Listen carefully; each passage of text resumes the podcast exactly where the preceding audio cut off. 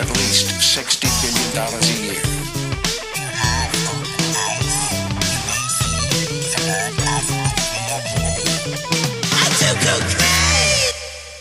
Hello and welcome to the Drinking Cat Cups podcast. I'm your host Raven. I'm here greeted by a couple of other people. Hakeem the science guy. Bum ba dum ba dum.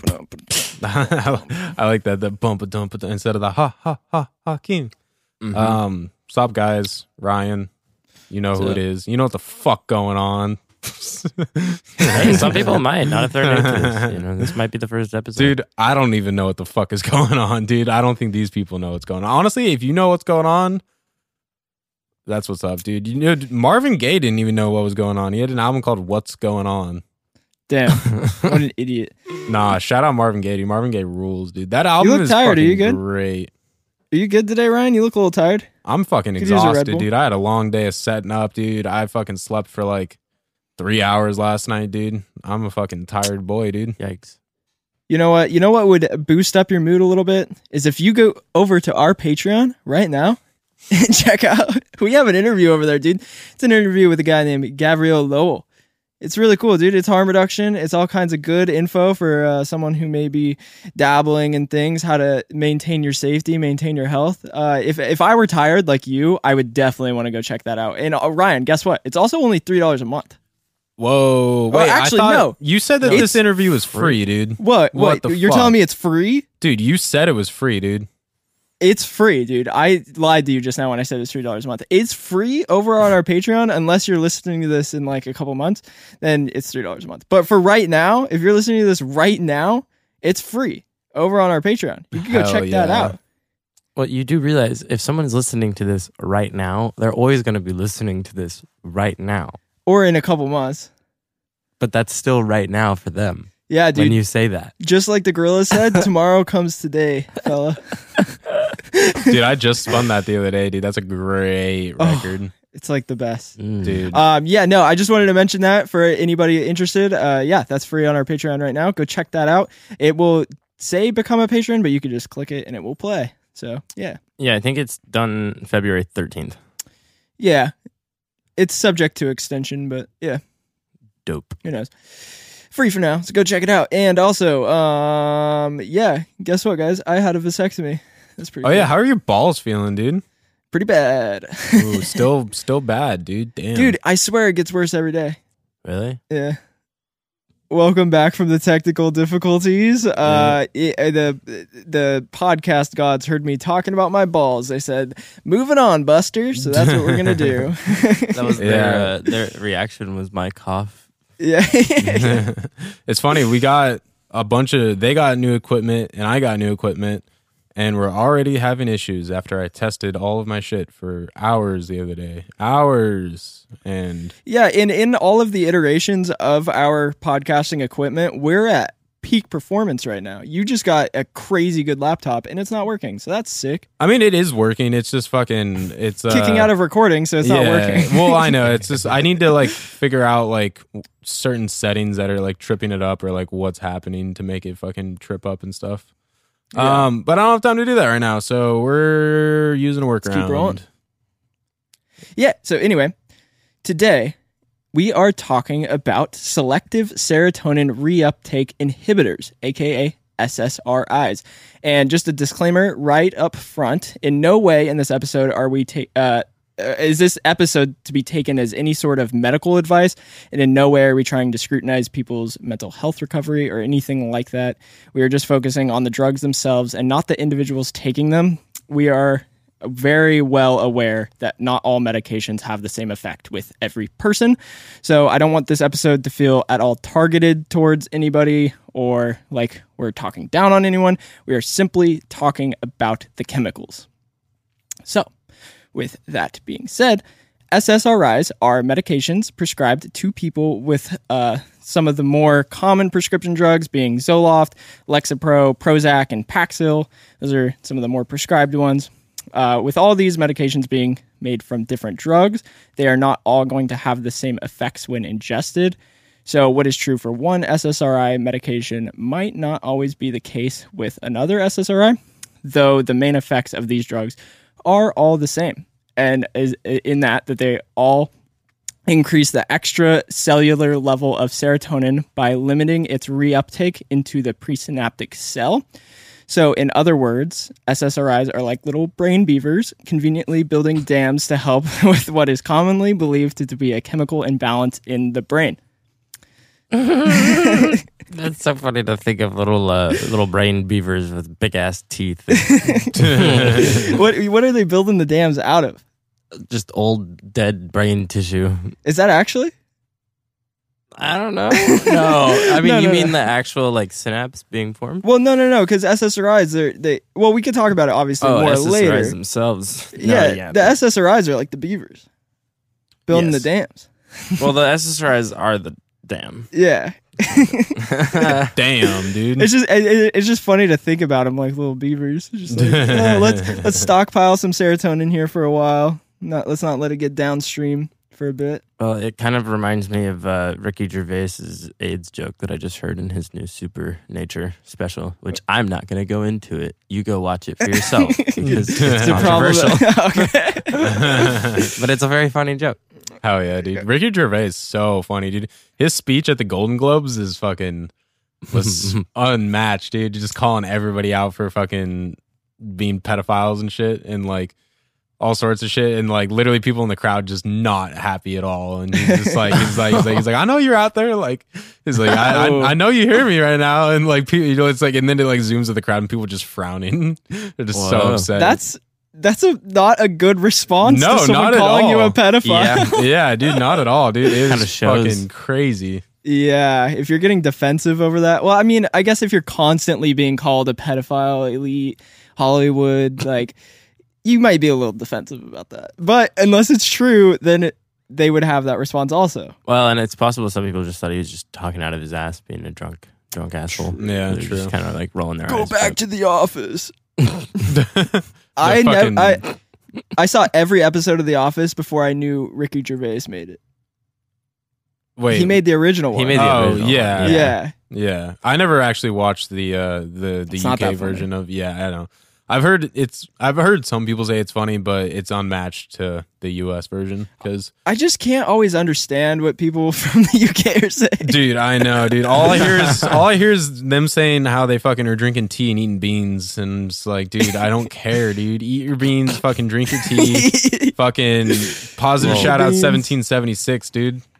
Little cunt. Oh no! Well, mixed in okay, let's move on. Dude, I made a I SS made a funny joke at work today because somebody was just like talking about like how like the Brits get all upset like when uh, Americans come to like record at Abbey Road and stuff, and they're like, "Oh, these all you fucking Americans," and I was like, "Yo, they're just mad about 1776, dude." Yeah, they probably are. yeah. Uh, anyway, so fucking Yeah.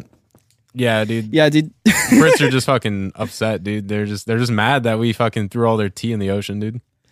I mean, I would be too. I ran out of tea last night, and I damn near threw a fit. Yeah, Uh, you probably stop being a pussy and drink. and I drank it myself. Stop being a pussy and drink coffee like a man, I- dude. I drink caffeine until uh, I wake up at like seven. Drink caffeine until about seven or ten, and then drink sleepy time tea to go to bed. So You know, have you have you ever Man tried hates his tea. have you ever tried being a man and going to sleep like that, dude? what do you mean? I'm European. Be a man. Whoa, whoa, whoa. Okay. Wait, what are you Okay. peeing on? I'm a peeing in your mouth. Anyway, so SSRIs are the frontline defense for things like depression in most countries, while that is not the only thing that they are prescribed to treat. Other common uses of these medications are things like generalized anxiety, OCD, panic disorder, eating disorders, PTSD, premature ejaculation, and even stroke recovery.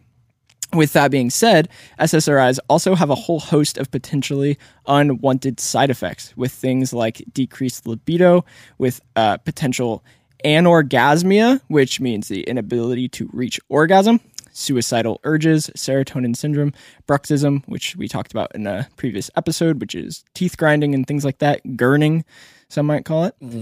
Uh, glaucoma, didn't know that. That's scary. that's one of the most under so from what I was researching that is one of the most underdiagnosed things with SSRIs is that they could give you mild glaucoma.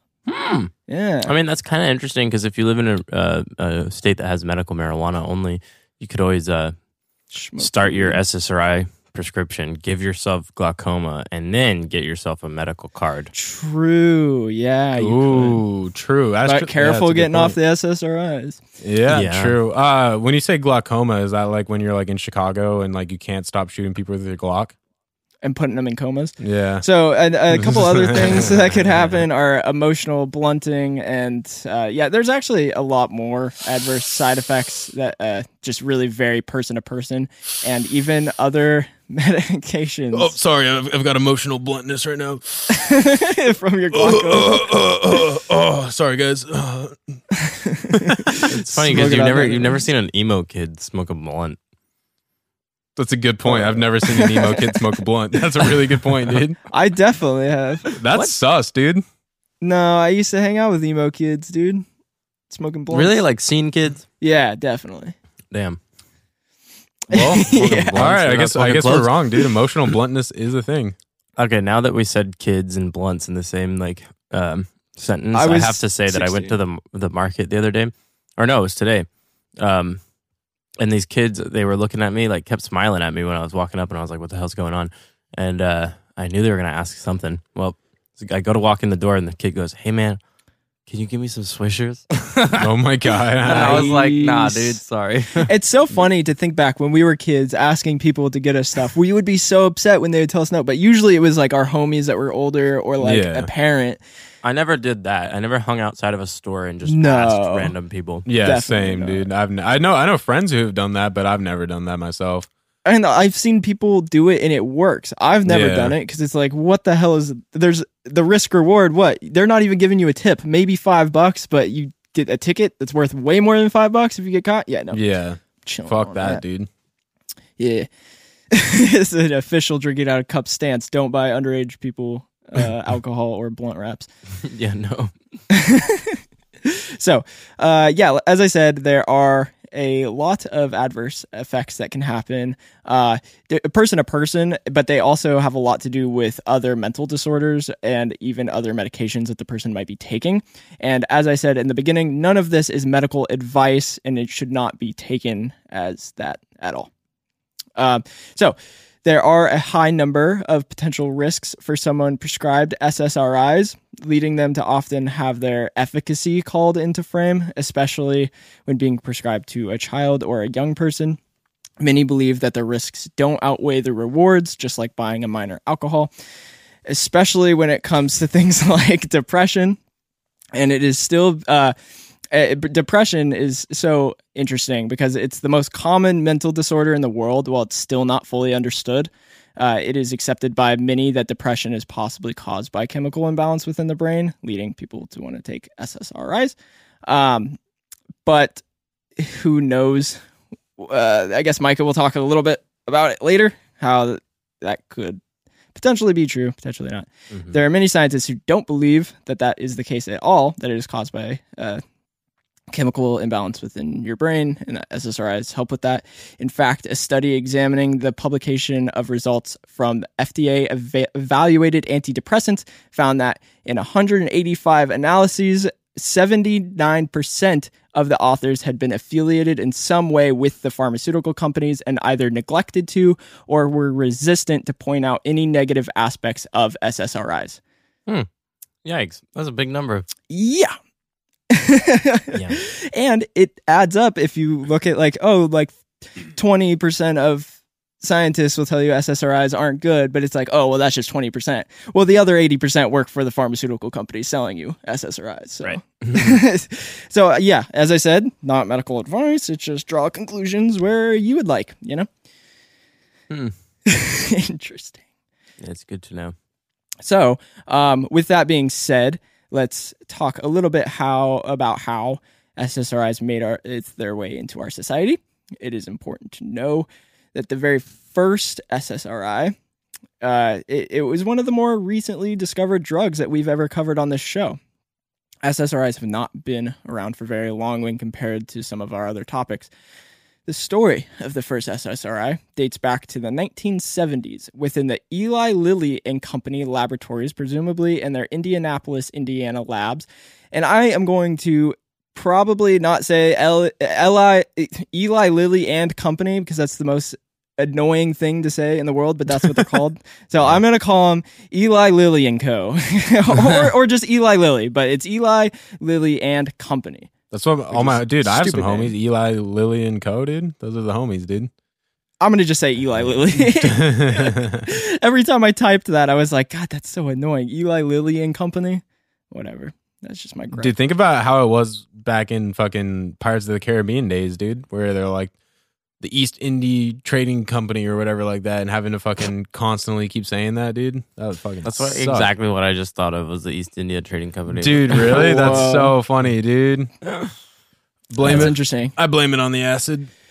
But it's like, is it e- Eli Lilly one person, and then the company is also owned by the company? I don't. I don't. Well, know, if it's man. and no, it's company, Eli, Lilly, and their homies, like company. yeah, You know, yeah, yeah, I get it. so, chemists Bryan Molloy and Robert Rathbun were experimenting with the antihistamine diphenylhydramine and observed its antidepressant-like qualities. They decided to take a different chemical that was extremely similar to wait, diphenhydramine. yeah, you said What? diphenylhydramine. Mhm. Diph- did I say diphenyl? It's diphenhydramine. Yeah. Diphenhydramine Oh. is how it's pronounced. Diphenhydramine. I'd say die. Diphenhydramine and nine and nine. So if you're gonna if you're gonna make fun of that pronunciation, uh, I added an L. Ready for this one? So they they took an extremely similar chemical to diphenhydramine, three phenoxy, three phenylpropylamine, Mm. propylamine, Yeah. phenylpropylamine. There we go. Wow, that was That's actually bad, wow. yeah, Okay. dude. There's a lot of P's in there. Yeah, for real, it's a really long word. It's like three six or seven P, words. Three PPP.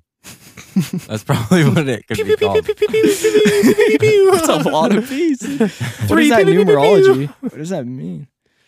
Anyway. Death. So they started synthesizing many derivatives of this chemical with the goal of finding one that only in- inhibited serotonin reuptake.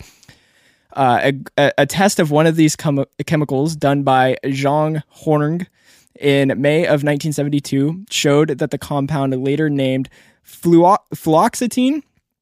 It- It's weird because it, it should be fluoxetine, but it's fluoxetine. Yeah, I think fluoxetine Uh, gives you the flu. they realized that fluoxetine did just that and was the most potent in the series of derivatives. Just two years later, Wong would publish the first article on fluoxetine, and the Eli Lilly Company would register this new chemical and give it the name that is now common knowledge Prozac. Who knew Prozac was the first one? I didn't. Me. Oh, yeah, well, you went to school for. No, I was shit. given Prozac Oh, fifth grade. nice. Whoa, mm-hmm. damn, dude! I didn't know you were Prozac, dude. Like, yeah, like- later on I ended up becoming anti Zach, but you know, honestly, dude, I'm I'm I'm pretty pro Zach, dude. I like Zach Galifianakis. He's pretty dope. Yeah, I was given a different oh, one. I thought we were talking about Zac Efron. I was gonna say I'm I'm anti Zac Efron, dude. So He the Eli Lilly and the Eli Lilly Co. Uh, would file an investigational new drug application in 1977 to have Prozac FDA studied and approved, and it would first hit the market almost 10 years later in 1986 in Belgium and later in the United States in 1987. This Damn. drug's success was insane, with the first year's sales reaching 350 million dollars and worldwide sales reaching its height of a staggering 2.6 billion in annual sales. Okay, so I'm curious what 350 million in 87 Uh, and 88. That's a trillion dollars. Like, Trillion dollars. Dude, That's like that's like Doctor Evil money. a dude, right? money. dude, 19 I knew 1977 was a good year, dude. Fucking shout out to Grateful Dead Cornell 1977. Great show, dude. no, I this is 1987. No, No, yeah, but you but the new drug application in 1977 to have Pro, uh, Prozac FDA studied was approved. So Yeah. fucking dude, it was 1977, dude. Good year, Yeah, I guess so. dude. I don't know. Yeah. Scarlet Sure. and begonias, If you're dude. pro, if you're pro Zach, then yeah, I mean, So- I'm more I'm more fucking pro Bobby, but you know, It is what so it is. this financial high would go on for years as Eli Lilly and Co. would have the top selling antidepressant on the market and a monopoly on SSRIs. In the 90s, companies like Barr Pharmaceuticals began trying to make generic versions of fluoxetine, uh, which led to Eli Lilly and Co. to have to fight a 5-year, multi-million dollar legal battle trying to defend their patent on the drug, ending with them ultimately losing the battle in court and opening fluoxetine up to other companies as of 2001, causing a massive blow to the wallets of Eli and Lilly, as uh, who wouldn't want to pay for the generic brand instead of the name brand drug when you could get it much, much cheaper. Within two months, Eli Lilly saw a 70% decrease in sales, leading them to miss their projected annual earnings uh, by over $150 million, causing them to sell all of their assets associated with Prozac in 2002, only one year after their patent expired, to an Irish pharmaceutical company called Galen Holdings for $295 million. Uh, one of the biggest hits to the Eli and Lilly Co. Uh, when they owned the rights to manufacturing fluoxetine, uh, it, it was they attempted to bring this other drug to market called Sarafem, and was marketed to treat women for PMDD, otherwise known as PMS, which is a very controversial, uh, in quotations, condition that is believed to be created by Eli and Lilly to market the new medication. This Whoa. Premenstrual syndrome or premenstrual dysphoria is a very sexist diagnosis in which they were trying to say women act dysphoric and delusional just before starting their menstrual cycles and that taking Prozac or this other drug, uh, Sarafem, that they were trying to market would help them combat that. Uh, and they even aired very aggressive advertising showing women acting erratically in grocery stores, asking themselves if they had PMDD. Uh, yeah, so Wow. this is the company who Yikes. brought us all Prozac. So Jesus this was very controversial at the time. It led women's rights activists to be pretty upset about it. But I asked my girlfriend, who is a nurse, about PMDD, PMS. Uh, I asked her about it. And she said they learned about PMDD in nursing school and that it is a widely accepted disorder. So come to whatever conclusion that you want. I think if a pharmaceutical company is making shit up and selling, uh, it's it's a hormonal thing. People fucking, you know, I don't think it's a disorder. I mean, No. it's it's in the it's in the nursing books saying it's a disorder. Well, of course it is. But I mean, that's again, that's the thing is like any person that goes to a general practitioner right now and says they have depression, they could be like a fifth grader and say they have depression, and then they're gonna get started on one of these drugs Yeah, um, first. That's like literally the first thing that that your general practitioner will do before they will say, uh, "Would you like to do talk therapy?" right. They'll just straight give you this stuff and tell you you have a serotonin imbalance. And so the thing is, is they do that because they were trained. Yeah, yeah, yeah. that. so I just like I don't know because when I brought it up to her, she was like, well, "I don't see the problem. Like, wh- it's a it's a real disorder." I was like, "Well, did you know it was made by a pharmaceutical company? Like, it wasn't a bunch of doctors sitting down and been like, "Oh no, this is a real thing." It, it- like she understood that it's a hormonal imbalance before your period can make you agitated and whatever. But she was like, "But it's in the it's in the like it's a Hmm. disorder." But it's made by a farm. I don't know. I draw whatever conclusions you Yeah. want to. I think there was a reason that women's rights activists kind of rallied against it for a while because it's kind of just fucked up. It's being like Yeah. it's it's kind of like that women are errat- uh, like erratic and act crazy before their periods. Put them on medication. I mean, this is exactly what was shown a lot in the um, that documentary that I kind of plugged and mentioned about in, the Xanax, or not in the Xanax episode, but talking about the Xanax. It was this uh, Xanax documentary that just got put on Netflix recently, and there was a lot of people talking about how um, they were subjected to those uh, advertisements, those commercials that made them think they had this like huge anxiety disorder when really they just had pretty general anxiety Uh-huh. and they went to their doctor and explained how they felt and they were put on you know xanax instantly and not told anything about uh, the negative side effects and then like what the course of action would be trying to stop using it right. and so then at Mm. one point like some of these people would just stop taking xanax and then have seizures or just like insane anxiety and then go to their doctor and go hey what the heck like w- you didn't tell me this was going to happen and their doctor's like oh my god you shouldn't have stopped that like you know what i mean like it, the doctor won't say anything until there's an issue and that you see that all the time with ssris where Yeah. they do not explain that you can just stop taking them No, you can't. whenever. yeah, you cannot stop taking them. Yeah, No. with zero side effects. right.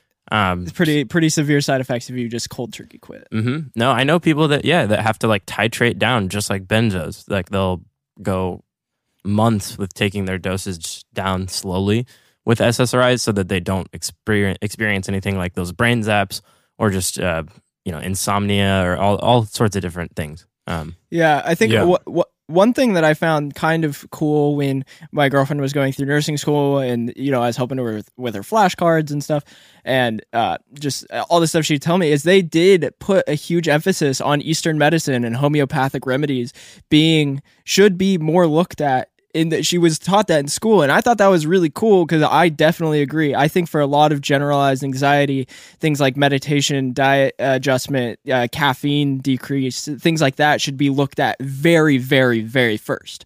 It should not be immediately the medication. For most people, Yeah. if you if you're having pretty significant anxiety, it's like okay, analyze what you're doing in your life that could be influencing that first, and then if you are dialed in and you're still having anxiety, okay, maybe medication's a good route. This is not medical advice, but that's my opinion. Is that yeah, most of the time you could probably meditate or you know do something that's not a gnarly medication that you're not going to be able to get off. right? Yeah, I don't know. Yeah, no, that's a good point. Um, all of it's it's kind of sad because I think a lot of practitioners, whether they're nurses or uh, physicians, have a lot of training, but it's not to say that that training is one hundred percent accurate, No, or the or not. I'm, I not mean like accurate, but just uh, the right the right thing. And I know that that's opinions for some people, sure, but my opinion um, is that yeah, they get trained a lot, but potentially not in the right way. Well, it's the same reason people clown on uh, just public school is because half the shit in the textbooks you can look up and it's wrong, like just very, very blatantly wrong. And it's it's no difference in medical school. I mean, if the books were published in the '70s, some of it is subject to change, or like even if it's published in the early 2000s, a lot of it's subject to change. So, Well, no matter when it was published, is it's always subject to change because that's what we always talk about. Is like science is always changing, and so Mm-hmm. if if we take that as like you know once we say something we can, it, it'll always be that way like it, it- that's fucking dumb like like we could say something today and there could be evidence that can, comes out tomorrow that could be completely contradicting what we're saying yeah, so No, exactly. or Um, vindicating us. Yeah. i'm uh, vindicators dude I'm vindicating. It's our new name. With Kizik hands free shoes, motion sounds something like this. Kizik helps you experience the magic of motion. With over 200 patents and easy on, easy off technology, you'll never have to touch your shoes again. There are hundreds of styles and colors, plus a squish like nothing you've ever felt. For a limited time, get a free pair of socks with your first order at kizik.com slash socks. Um, so I just wanted to mention then I think that uh, there's there's a, a few that are currently in use in the United States that we didn't really mention, um, and that's uh, like Zoloft, right? That's the- Sertraline. That's the one I was on. Yep. Um, I got put on Zoloft at, uh, gosh, beginning of freshman year. All I did, actually, Raven and I had the same practitioner. damn hell yeah dude Yeah, she sucked, dude. She was just a pill pusher. Yeah, That's I all came in there. did. I told her. So this is what's funny. I told her about some of the drugs that I had tried, which actually one of them was uh, that um, uh, the three MMC. Dude, you're, Oh, it- yeah. I hate that it's like, oh, you're supposed to tell your doctor everything. Yeah, what? So I could get fucking roasted? No, yeah, exactly. And that's essentially what she did. I explained all these things, and I said I think I have a lot of like anxiety from you know trying a few of these really fucked up drugs um, that I shouldn't have tried. And she just was like so blown away that she'd never seen someone so young um, that had tried a variety of drugs um, like I had. And that's the thing is like research chemical stuff was new and recent, but at the same time, I was just explaining to her, I was like, look, I don't have a problem. I'm not trying to like get off these drugs or anything. I, i don't have do a these problem drugs. Well, it's just that Fine, okay. I, I was like, I don't. I, I- I told her I was like, I don't do these things daily. It's just that I think the couple times that I've messed around, I may have created like an anxiety disorder of some kind. You know what I mean? I was just like, oh, I'm having these symptoms. The first thing that she said, she goes, "All right, well, so it sounds like you've been using a lot of drugs recently. So Um, in order to help you get off that, I think the best line of action or best course of action is to uh, get you started on this drug called Zoloft. And she brings up Google. Wow. and and pulls up a Google like like almost like a Wikipedia probably first first thing and goes through telling me what it is and explaining it to me. And I was like yeah. Well and I, I was like I was like yeah you know I understand uh, what these do. And I, like I've tried Prozac when I was in fifth grade blah blah blah. Um and uh, she just was like well I really think that this would be she's like how about you just try it out you know a couple weeks and let me know how it goes and uh, she's like it'll mess with your uh, like libido potentially in your in like the whole orgasm thing, right? and I was like, I was like, You're like, well, I have premature ejaculation anyway, so this is a double win. no, yeah, no. The thing was, is I ended up coming back within like three weeks and being like, sorry, bitch, doesn't work. Like, why? And I was like, because I can't have sex with my girlfriend. Whoa, that's funny. Damn. I yeah, I had the same practitioner at the time, and I remember going in. I was just like, yeah, I just like don't fucking care about anything. Kind of want to kill myself. Like I'm just super depressed. And she was just like offered no amount of like, oh, maybe you're you're you know you're young and you have all this shit going on in your life. Maybe you should see therapy. Nothing, just Prozac. And I was like, okay, cool, whatever. I'll fucking eat this. I ate it for like fucking six months, dude. yeah. And uh and I, I just had no improvement. It fucking I was gonna say- did nothing. It was literally placebo. So I heard a If, lot. if anything, actually, it wasn't even placebo because I didn't feel better. it was nothing. Yeah, a lot of people Yeah. say they feel like like uh, almost like zombified when they take these drugs. Um, and you know, the a lot of times the doctors will say like, okay, we'll just put you on another one. You know, we'll we'll switch you over to another one. And that's really the thing is that's why we kind of lumped all of them into one episode is because um, They'll swap you around, dude. I know someone Yeah. that's on their their like third, and they say this one's actually helping them. So that's why I said not all of these. Just because we had this experience on sertraline doesn't mean I wouldn't have been better on like a, a different one, like fucking Yeah. paroxetine or something. But Right. Yeah, and there, there you go. Paroxetine, fluvoxamine, citalopram, escitalopram, and vilazodone are all the ones, including uh, the ones I already mentioned, that are currently used in the U.S. Um, then there are uh, the off-label uses that Raven kind of mentioned, but I think there's a few more uh, that I was surprised by, like fibromyalgia, yeah, I saw that. That's Um, weird. autism. Wait, maybe that's why she put me on it. they fucking Maybe. dude. That's what that's all the vaccines, dude. They're like they're like, oh, you're depressed. Like, let me give you this vaccine. It'll just give you autism, dude. Dude, I'm pretty sure. Just so they can sell you Prozac. no, just so Dude. the it's the autism the autism counteracts the Autism. Prozac, dude. So I Oh. know for a fact that I haven't had my tetanus shots or anything, but I am fairly certain I didn't get a lot of my vaccinations. I think uh, fucking they lied about it for my school. I'm pretty sure.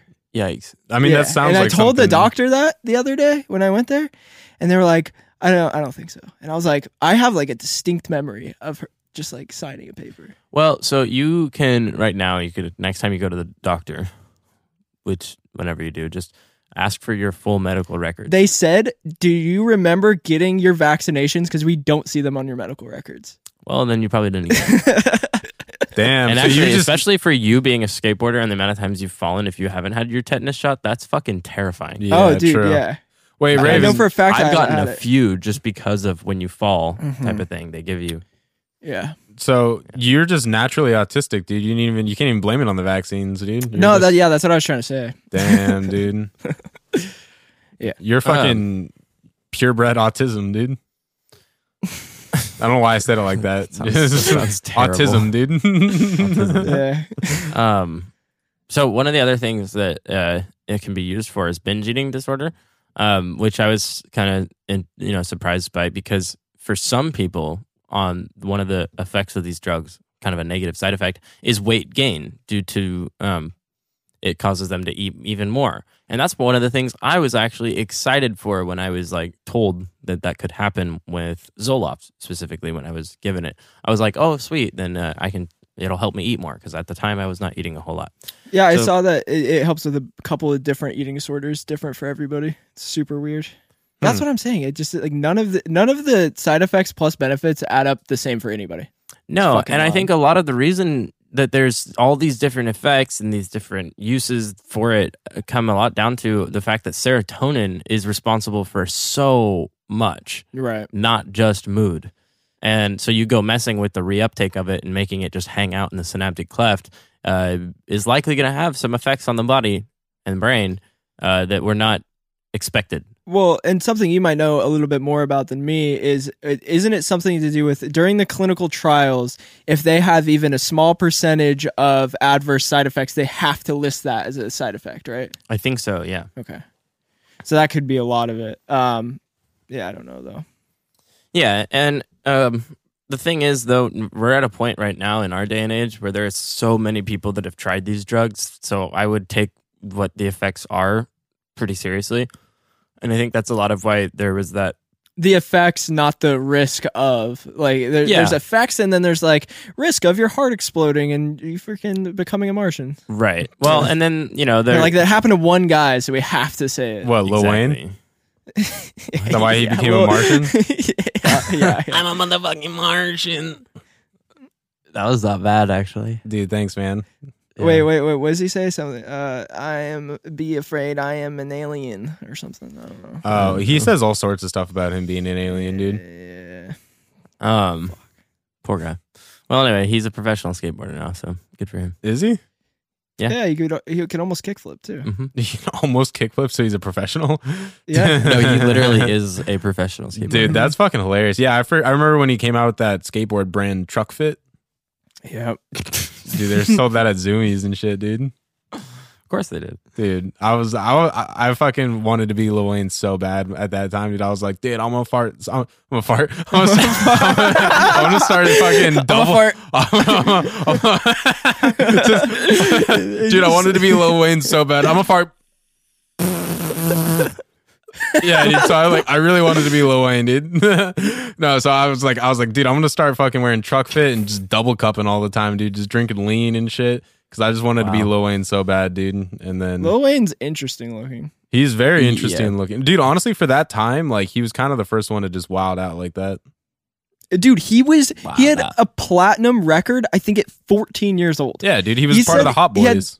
His uh I just watched an interview with him saying his principal made him leave school because he was tired of everyone like rushing out when he would show up because he had a platinum record at 14. yeah. Dude, he was fucking like legit like the Hot Boys were like a fucking big fucking group back then and he was literally yeah, 14. Like you can see him you can see fucking music videos of him and like you can hear how in his voice like how fucking young he was like it's crazy. Hmm. Shit was actually kind of fire too, dude. Fucking Yeah. I'm a motherfucking hot girl. It's like, oh no, it's a, it's a, it's a hot boy. I need a hot girl. I need a hot boy. Something like that. I don't remember what the actual song right, is, we're, but dude, we're off track. I love it. dude, shout out the hot boys, dude. Shout out. Shout out to all you Alright. hot boys out there listening, dude. Yeah, Ryan. Ryan also says shout hot out to all the hot boys out Go there. positive shout out, dude. That's what I tell my hot boys. All right. So, uh, unlike other classes of antidepressants, like tianeptine, tianeptine, um, or the MAO inhibitors, right, or whatever. Anyway, SS MAOI. yeah, I just said that. You said MAO. I said MAO inhibitors, Oh, motherfucker. yeah. Raven, you're not a motherfucking hot boy. oh, shit. motherfucker.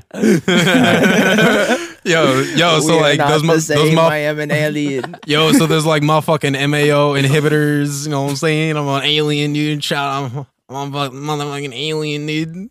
Dude, you should mm-hmm. just talk like Lil Wayne for the entire episode, dude. Yeah, come on, No, Mike. I can't. You got this, Micah, dude. SSRI. Unlike other classes of antidepressants, I'm a fucking alien. Yes. It's getting worse Um, as I go, dude. yeah. these these SSRIs they uh they're different because they have little effect on other neurotransmitters uh, such as dopamine and norepinephrine. Um, this is what makes them selective, right? Uh, selective serotonin reuptake inhibitors. Um, they also have relatively fewer side effects than the tricyclic antidepressants and the MAOIs uh, due to fewer effects on the adrenergic, cholinergic, and histaminergic receptors. Um, adrenal, choline, histamine. Hope those words make a little bit of sense. Well, I found it interesting that they found SSRIs based off antihistamines. Yeah. Well, there's a lot of effects. I mean, the the big thing is is that you've got these neurotransmitters and then these receptors that are all constantly interplaying and doing different things together. Um, and so, with a lot of drugs, they're still having effects on these other receptors, but not SSRIs, essentially. I remember um, my girlfriend just telling me recently about this. It's a drug, Buspar, that is an antihistamine that is supposed to help with depression and anxiety. That's uh, non non benzo and non SSRI. mm-hmm. Hell Sounds yeah, pretty cool. dude. Yeah, Buspar. Yeah, I remember that stuff. Um, actually, what was uh, the drug that looks like Xanax? I, was that Buspar? I think that might have been it. I have no idea. Yeah. It lo- it's like an actual Xanax bar. Yeah, it looks But it- just like a Xanax. Whoa. It's just an antidepressant or it's an anxiety med. Antihistamine. yeah, I get yeah, allergy med. Well, I Jeez. mean, but for Damn. anxiety. Interesting. dude, imagine. well, I mean, fucking- again, it's kind of like how the beta blockers are also used for anxiety sometimes, and those are just heart medication. Dude, I Dude. beta block every day. Alpha grind set, dude. Imagine putting a fucking anti- antihistamine. Imagine putting an antihistamine in a sprite and just going to work and just being like, dude, these allergies ain't gonna get me today, boy. Isn't that what I don't want to imagine that. What's up? I said I don't want to imagine that. Why? I don't know Why? All right. because that sounds like abusing Benadryl. Yeah, shit's fun as fuck, dude. No, I'm just kidding. Don't do that, guys. Nightmare flipping. Yeah, don't do Dude, that. I don't yeah, want don't do kids that. to think that that's a good idea. No, it's a terrible idea. Don't listen to most of the things I say. It's fucking stupid as fuck. Yeah, negative shout out Ryan's uh, sections. I'm a motherfucking hot boy. I'm gonna start right. saying that after I say some fucking stupid shit that's not true, dude. That's my that's gonna be my Please catchphrase, don't. dude. Just like, yo, You're did you know that tattooed. fucking? Do you know that fentanyl is like super like not bad for you? I'm a motherfucking hot boy. All right, all right, I'll stop now. Sorry, That's not good. my bad, dude. no, he said it's after false information, So Yeah, he's doing like an opposite day kind of thing. Okay. Yeah. Yeah. Yeah. All right, all right. So this is flipped. Uh, Uno reverse card. Nightmare Um, flip. Sorry, dude. I'll shut up. actually, I wonder what kind of flip it would be with SSRIs. Happy flip. It's a good question, dude. I don't know. I don't know. They're non psychoactive, so nothing. Well, no, they are psychoactive. They're just like, in a sense, they're not. They, um, they don't elicit like euphoria. They're not, you know, drugs of uh, recreation, Yeah. but they still affect your psychology. Gotcha. What I I guess what I meant is like they're you don't feel effects from them. No, and actually, yeah, they take a long time sometimes for people to feel effects, Mhm. like up like four to six weeks of taking it every day for you to notice something, which can be really uh, not so great. Um, Discouraging. for yeah, especially yeah for depression. Like someone could be wanting to kill themselves, Yeah. right? Uh, and if it's going to take four to six weeks for them to feel better, uh, that's Someone suffering from depression doesn't feel like they have four to six weeks to suffer from depression. no, Yeah. Yeah, and that's part of actually why uh, ketamine really blew up so big in being um, effective with treatment resistant depression, but then also being seen to be effective with major depressive disorder, and that uh, it can be instant effect, like instant uh, relief of symptoms uh, for depressed people. And a lot of people with suicidal ideation uh, will take ketamine once and for the next few months not want to kill themselves Yeah. and that is shown to be way more effective than these drugs at in a short period of time. Um, so anyway, these SSRIs they inhibit the serotonin transporter um, at the presynaptic axon terminal, which Raven kind of mentioned earlier.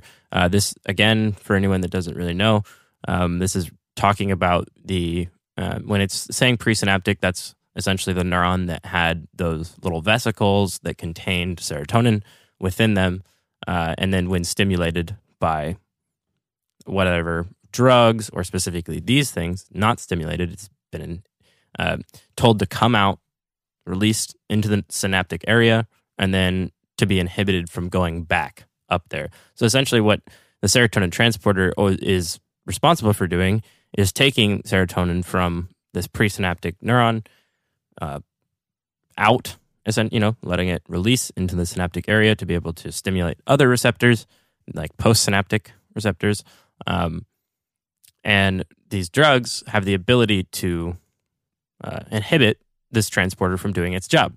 And its job would be essentially having serotonin release and go back in, and release and go back in. It's recycling um, all the time, naturally. This is what's going on in your brain normally if you're not taking these drugs.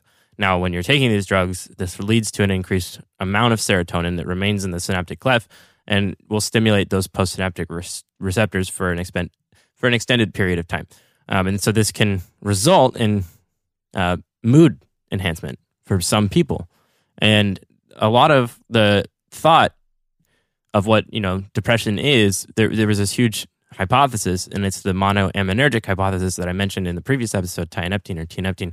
Um, that if you haven't listened to, it's a great episode because we kind of talk about some of this stuff. But again, it's this hypothesis that was postulated, uh, you know, pretty early on, 50s, 60s, that uh, there was this chemical imbalance between these monoamines, uh, serotonin, noradrenaline, or dopamine, you know, or potentially all of them together, that is causing people to feel depressed. And so then it's thought that if you could, um, you know, modulate how much these uh, different neurotransmitters are being, you know, released and hanging out, how much time they're hanging out in the synaptic cleft, doing their job or maybe not doing their job. If you can modulate this in any way or mediate their effects, um, maybe you can end up with uh, a lot of people feeling better.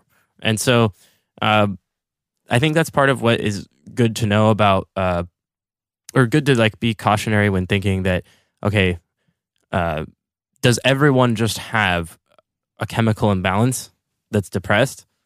Is that really what's going on? Because these drugs can be highly effective for some people, but they can also be non effective for other people.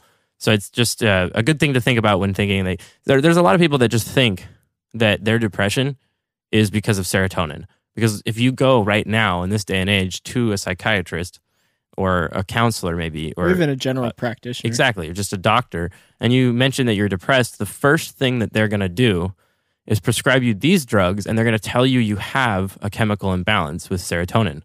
I got told that from uh, my general practitioner, and then after a severe uh, uh, traumatic brain injury that I had, where there was bleeding on my brain and all this stuff, I, I went back because I had to. oh, I stayed in the hospital for like a week, and then I had to go back and go back, and they were like, "Oh well, uh, what like." Uh, I had to do all these MRIs, and it was so convincing when they told me because they were like, "Are you suffering from any kind of like depression or anything?" I was like, "Yeah, actually, a lot," uh, because I've been having memory issues and I'm depressed. And they were like, "Oh yeah, no." So w- you know, we did all these brain scans, and so what what's probably happening? You have a serotonin deficiency in your brain now, or whatever. And it sounded really convincing because they had done all these brain scans and MRIs and all these things. So I had thought maybe they saw that, and for the longest time, I believed that. And now knowing that they probably just said this because it was depression.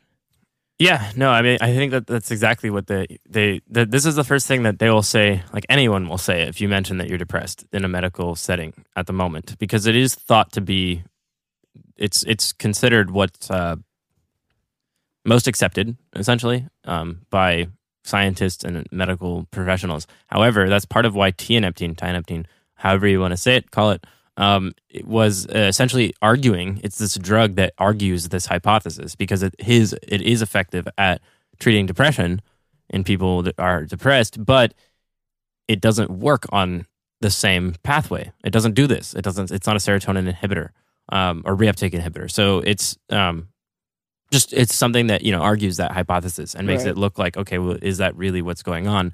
And um, yeah. So uh, the, one of the things I'll mention for you and for other people is that, that with one of the things they could have seen in brain scans is reductions in certain brain tissue or certain areas, or even activity in certain areas. And if these are serotonergic rich areas, meaning tons of neurons and tons of uh, you know uh, areas in this spot are being uh, there's a lot of serotonin activity going on in there. Right. They could hypothesize Right.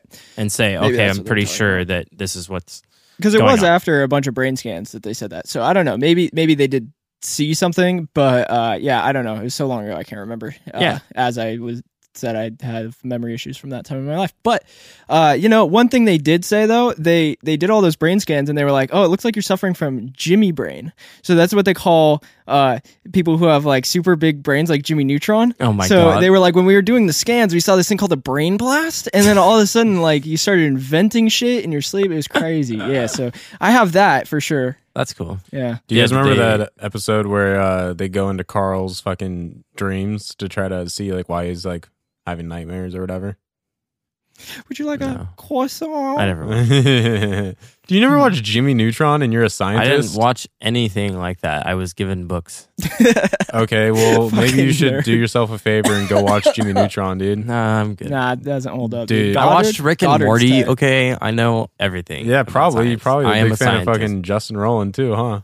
Yikes. Goddard's tight. I like how I like how the, now there's two people involved with the creation of Rick and Morty that are like Canceled. pieces of shit. Yeah. Yeah. Well, it's not even canceled. They are just pieces of shit. Yeah. Like I don't, I don't want to mix cancellation with actually just being a piece of shit. right? Because they are really just. I've pieces of met shit. and worked with the dude who fucking uh, wrote the music for Rick and Morty. Ryan, I don't remember his last name, but he, that dude's dope. Nelson? He's chill. Um, I don't know if he's done anything bad or not, but when I met him, he Stop seemed like talking nice yourself dude and he was up. pretty cool. Um, never met Justin or any of the other people, so I don't know about them. Mm.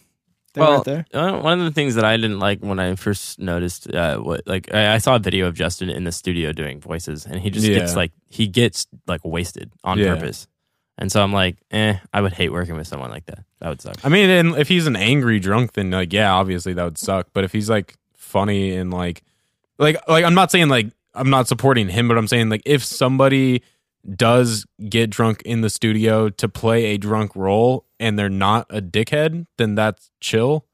But if they are a dickhead, then fuck that. I almost wonder if Rick was a weird subsection of his personality that he let come out when he was drunk doing the role Yeah, that maybe. he let bleed into his real life. I That's would, I could speculation. see it. Um, Yeah. that happens to people. Uh, one thing I do want to say, uh, the Jimmy Neutron thing. When I grow my hair out super long, well, not super long, but when it's been like three months before I get a haircut, kind of look like I Jimmy wake up, Neutron. dude. I wake up and my hair is like fully spiked up like Jimmy Neutron, and I'm and like literally I wake up, go take a piss, look in the mirror, and I'm like brain blast, and then I go like jerk off. Just kidding. I'm a motherfucking hot boy. Oh my god! Hell yeah, dude, that's sick. Uh, anyway, dude. Um, th- what are we talking about in this episode? Fucking crack. Yeah, we're talking about having depression. Oh, and dude. drugs. I got depression. Yo, Dang, too shout bad we can't play songs I know, I'm anymore. pissed. Fuck. Dude, shout out fucking uh, what is it? Zack Fox. Zack Fox, yeah, dude. Yeah. Can we play them backwards in reverse and then tell people to listen to it? Ooh. We could probably play just a few seconds of it. All right. Well, let's see. If it's uh, three seconds of it, we could play it. Oh, Yo, got if you got depression, fucking turn the fuck up, dude. Yeah, we could just play that then. All right. That'd be cool. cool. I'll just keep saying Um, it over and over again, dude. They can't. Nah, you don't need to do that. so, um, one of the things that I was going to mention a little bit is that uh, I, t- I mentioned how they don't have any effect on dopamine, norepinephrine, histamine, or acetylcholine, uh, except for the paroxetine uh, SSRI. Um, but this characteristic leads to fewer complaints of side effects such as sedation, uh, constipation, uh, urinary retention, and cognitive impairments. Um, which makes them a little more desirable when looking at uh, deciding on taking SSRIs versus the tricyclic or the uh, monoamine uh, oxidase inhibitors. So, uh, some of the common side effects from SSRIs include, and I think Raven mentioned some of these, but I'll just you know touch on them again: is sexual dysfunction, sleep disturbances, uh, weight changes, anxiety, dizziness, headache, and gastrointestinal distress. And what's funny about that is most of those I didn't say. So that just shows how many Right. there are. Yeah, and there and then some of these actually side effects go into the withdrawal effects as well. Mm-hmm. Um, so, um, yeah, one of the other things that I was going to mention is just that they uh, have, they can have uh, some effects on the heart that are not so, Not so well understood as far as I was yeah, researching. which is hard to say because the thing is, is it could just be uh, that different people having increased serotonin, serotonin activity um, being like potentially having already like some heart like arrhythmias or different heart problems um, this increased serotonin activity can sort of like uh, what am I trying to say? Combat or fight with the heart and not be so great for the heart. Fucking One of- so so this is completely off just memory of something I was researching, but it was such a staggering number. I didn't feel comfortable including it in this episode as it could very well be wrong. But the uh, the, the statistic I read on one research website said SSRI people on SSR, SSRIs uh, are 30% more likely to die uh, due to something heart related. But people on SSRIs with already heart related, like uh, uh, just, you know, uh, conditions are not more likely. So Whoa. I, I was just like 30% more Hmm. likely to die from a heart related condition if you're on SSRIs. That's insane. yeah, that's a scary. gnarly number, So dude. that that's why I was like, I don't know if I feel comfortable adding that into here because I can't comfortably say, you know, I'm not a scientist. I don't understand the science behind that, so I'm not going to say that. So, yeah, but I don't know. Could well, true. I think a lot of it comes down to too. There's just so many other medications that can um, increase serotonin levels that aren't necessarily serotonin drugs, and so then SSRIs uh, used concurrently with other drugs that could be doing this um, can put people at risk for uh, serotonin syndrome, which is life threatening. Um, so, uh, you know, specifically MAOIs, right? There's other drugs that are MAOI drugs that are not antidepressants, but someone might be prescribed them. And, uh, you know, if your doctor doesn't, you know, maybe they had a bad date and they prescribe you stuff that has contraindications or, you know, they, they, they don't work well together. yeah. Um, and you could potentially die or go to the hospital. Which nowadays is super rare because Absolutely. computer there's a lot of systems will tell you not to as Yeah. a nurse or a doctor prescribing. So, Um, I'll mention though that paroxetine is contraindicated in pregnancy and is classified as category D slash X due to its teratogenic effects and causing cardiovascular defects, uh, specifically cardiac malformations if prescribed in the first trimester. Um, so for any uh, moms out there or uh, soon to be moms or anything like that, just take this into account. Um, hopefully your doctor does, but like I said, if they had a bad day. Maybe if that's you where my cardiac malformations come from. Maybe, maybe, yeah. Uh, wow, dude. That's It's possible. crazy. I It mean, is that's actually possible. I don't know for a fact that that's not how I got it. Yeah. Yeah. Well, and uh, essentially, there's also, um, if you don't mind me mentioning, there's people that have, um, you know, done MDMA while on SSRIs and notice how it has no effect. Oh Like, yeah, the yeah. MDMA doesn't work. And the actual scary part about this is this could end up causing Serotonin serotonin, syndrome? syndrome? as well. Jesus. And even just slight Uh-huh. serotonin syndrome effects could be things like agitation, tachycardia, meaning rapid heartbeat, hypertension. Uh, the high blood pressure, yeah, brain zaps, hyperthermia, even though so like uh, that increased fuck. body temperature, which happens with MDMA already. Yeah. So um, you might not really realize it that you're like, oh, I, I'm going to just take more. I'm not noticing any the effects, so I'm going to keep taking more. And then- Yeah, and then these things can happen, but also like nausea and vomiting are some effects of uh, serotonin syndrome, just like kind of acute effects. But again, serotonin syndrome is life threatening. It can result in death. Um, so it also it, it has a rapid onset and resolution, and there's no definitive treatment for serotonin syndrome aside from discontinuing the offending agent, whether it's the SSRI or whatever. Um, but, but- that's easier said than done after you take MDMA. yeah, no, absolutely. And so it, Wow. So this is my Oh, sorry. I was just gonna say. So wear a brain condom so you don't get like fucking brain herpes. it lasts forever, dude. What? It, it doesn't go away, dude. Once you get it, it doesn't go away. It's like herpes or fucking. No, it goes away. that'd be really Serotonin cool. syndrome goes away. Oh, I thought you said it doesn't go away. Oh no, it has a rapid onset and resolution. So Oh. it, goes, it comes on really quickly and it goes away misunderstood. really fast. I see. Um, And the thing is, is that there's no definitive treatment. That might have made you think like, oh, it stays forever. That's what. Um, okay, yeah, okay. I It's just that in the moment, there's nothing they can do uh, to help you with it. Uh, but I would say it's one of those things that you should seek medical treatment for if you feel like you are experiencing serotonin syndrome uh, based on something that you took and you realize now that this is what's potentially happening. It's a good idea to get yourself in the hospital and explain the thing, the things that you took as best as you can. Um, and they can use benzos for uh, reducing agitation in these states, but um, I, I, w- I would just touch on this is already going into harm reduction, but uh, is just touching on do not try to self medicate uh, when thinking, okay, I'm experiencing uh, you know serotonin syndrome. Okay, I'm going to take Xanax.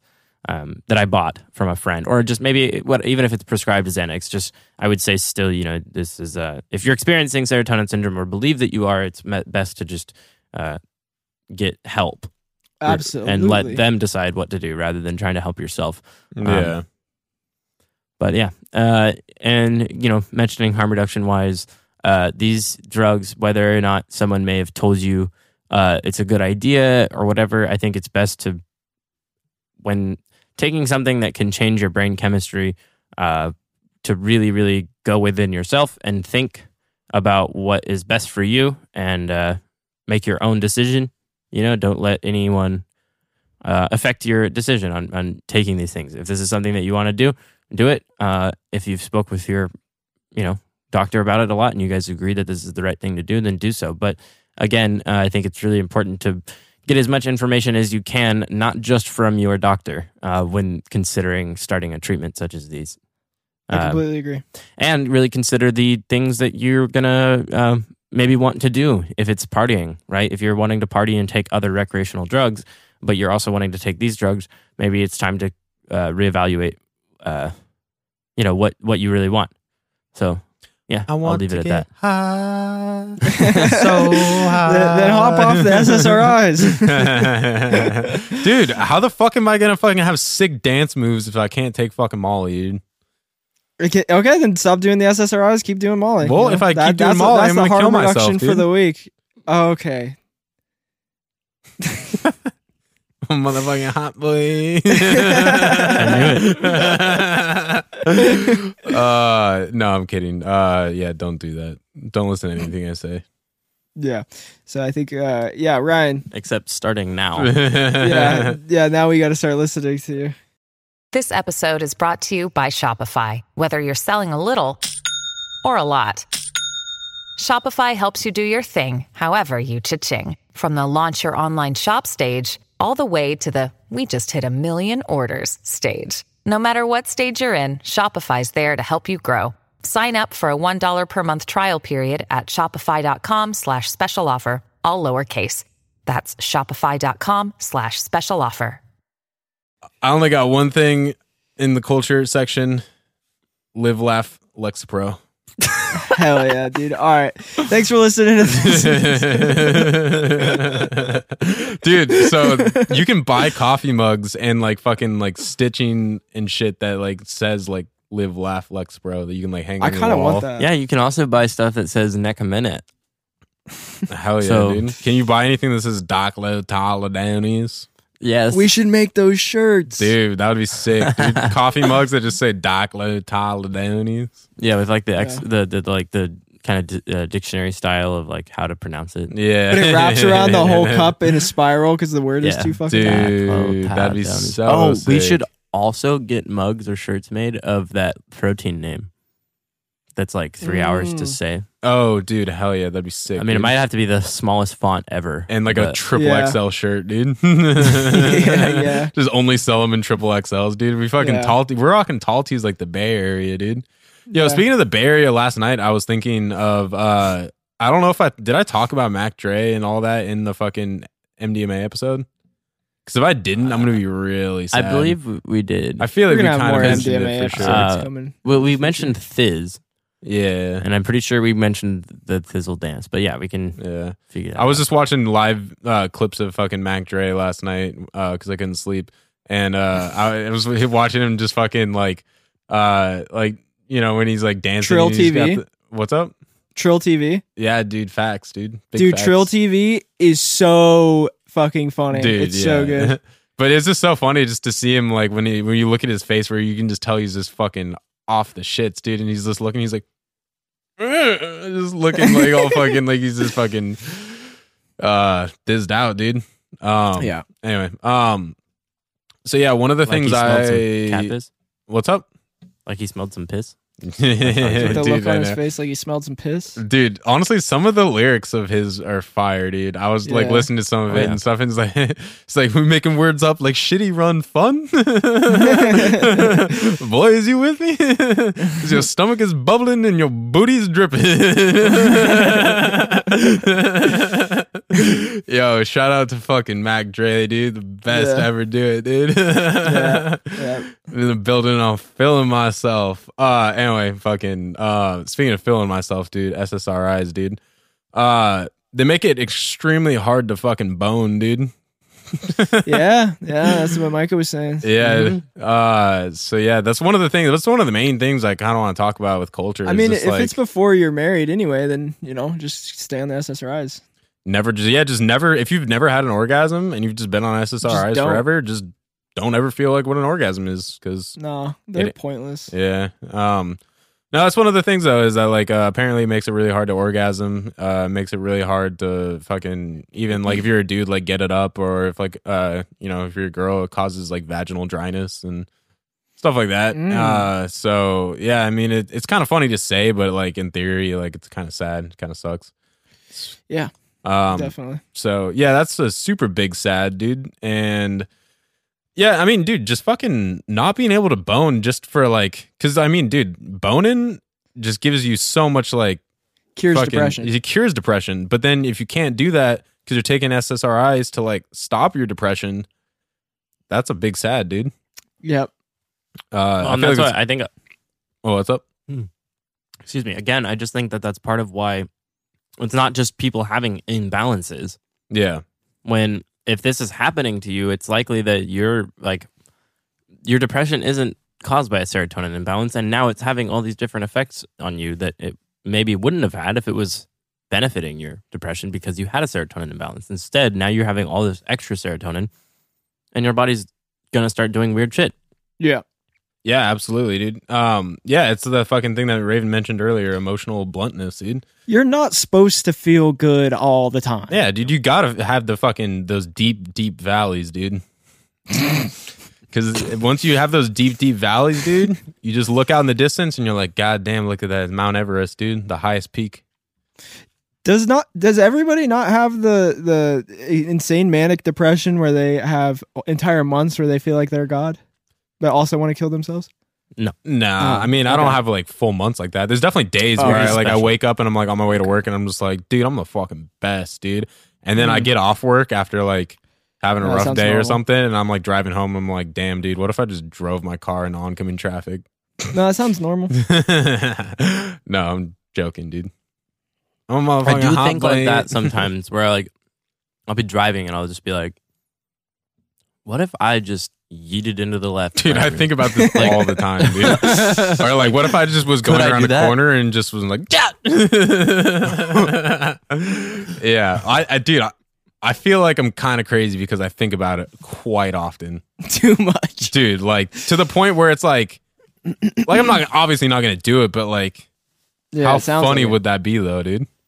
Just sounds like fucking you're not gonna do it. driving through the mountains and you're just gonna just have a little brain twitch. This is a little brain You remember speaking of driving off a mountain, Ryan and I we hiked up the side of Hood and biked down and he had a road bike and at one point I'm following behind him and he, this is like a cliff on one side and I was on like a mountain bike and I'm behind him and he goes off the side of the cliff on his bike off the side on like a road fucking bike, dude. got so smoked dude, I got fucking dude. I also went over the handlebars at one point too. Uh, Yeah, you got smoked twice. I got smoked a couple times, dude. That was fun. Yeah. That was a good day, dude. Can ride my bike with no handle. I remember you were about ten foot. If you would have went off the the cliff at like a ten foot difference, you would have got impaled. Oh, dude, yeah, I because there were Damn. fucking logs and shit. Like, and I was Yeah. cooking, dude. I was fucking, dude. I was, I was fucking, I was stir frying the fuck out of those trails, dude. I was cooking. makes me think of. Uh, have you guys seen RV with um, uh, oh god, what's the? We're gonna say this actor? again, dude. Ice Cube. Robin Williams. I'm joking because you said I thought one, it you was said a Ice few. Cube. es- someone said a few episodes ago, uh, RV with fucking Ice Cube, and that's Oh, that's definitely RV not- there, yeah. exactly. Yeah, Uh, yeah, I've no, seen RV, with Robin Williams. Yeah, when he like ends up on the bike and he's like in the forest and he act, he goes like hella fast on the bike um, down a hill and then I think he r- rides into the lake or some shit. I don't know. I But feel like I do remember. that's what it this. just reminded me of. Anyway, Um, sorry. Yeah, no, that's funny. Um, anyway, fucking back to SSRIs and boning, dude. Siri, let's go to back to SSRIs. Wait, what did you I say? think- Siri, Sorry. S- s- s- Get it? sorry. Oh, Siri. Siri. Siri. Yeah. Uh, so anyway, yeah. I mean, it, it can make it just because of the like emotional bluntness, which is basically just like the like emotional like neutrality of like your emotions. it, Yeah. ma- it it doesn't really it, it makes No you goods, no like bads. not feel as depressed, but also doesn't make you feel like as happy at the same time, and it's just kind of like a, a big sad. Uh, so yeah, it you just they just become emotionally numb and part of that also is affected your you know affects your you know sexual arousal and stuff and so it's part it's not only that like you don't you can't like really get it up as a guy or something like that or if you're a girl like you have vaginal dryness it's just like the fact that like you don't even really like want you know, you don't even seek out like sex and yeah, it just lowers your libido. yeah and then even if you Well, do and that's for some. Also, got to mention that this isn't everybody. That no affects, like, it's like uh so okay so i have some i have some stuff about that uh so uh, a meta-analysis of more than 14,000 people found that a diagnosis of depression carries a 50% to 70% risk for developing sexual dysfunction. that's a big number. Yeah, dude, it's a fucking pretty big number. So it's not all people, but it's half to most people in this Yeah. particular uh, analysis. Yeah. And so the risk was slightly increased in people who were taking antidepressants, 71% versus 65% in people who were not being treated. Uh, so Oh, I see. Yeah. Okay. yeah, um so, So, that was just depression. Is fifty to seventy percent of people have sexual dysfunction, but the people Right. who are taking antidepressants have it even worse. typically. correct. Yeah, by uh anywhere from, you know, 10 to uh or 15 to like 20%. Cool. So yeah, pretty pretty crazy. I mean, those are some fucking big numbers, dude. Like Yeah. that's that's that's essentially most people. That's the majority of people who are taking SSRIs are having these side effects, which is crazy. Well, Yeah, I think part of it again is I think there's a huge thing with like how complex the orgasm is, and then also how complex depression is, right? Yeah, exactly. and like it, it's it's going to be really really hard to make any kind of conclusions because there's so much going on in what dictates if someone's going to have an orgasm or not, and then also what dictates if someone has depression or not. There's so much going on, right, brain, and also brain wise, and Well, I was gonna say, and your dosage as well of like how much you're taking of any of these drugs, Yeah. and your tolerance level probably as well, and um, yeah. The dick isn't the only thing that dictates if you're gonna have an orgasm. True. Yeah. So one of the things that you can do though, if you are experiencing any of these side effects, is people say like, if you know, if, let's say you have like a partner, like, uh, and you guys are like, you know, you usually have a time where you're gonna have sex, like if you're both working in the morning or whatever, like you know, and then you hang out at night, maybe maybe get the bone in later.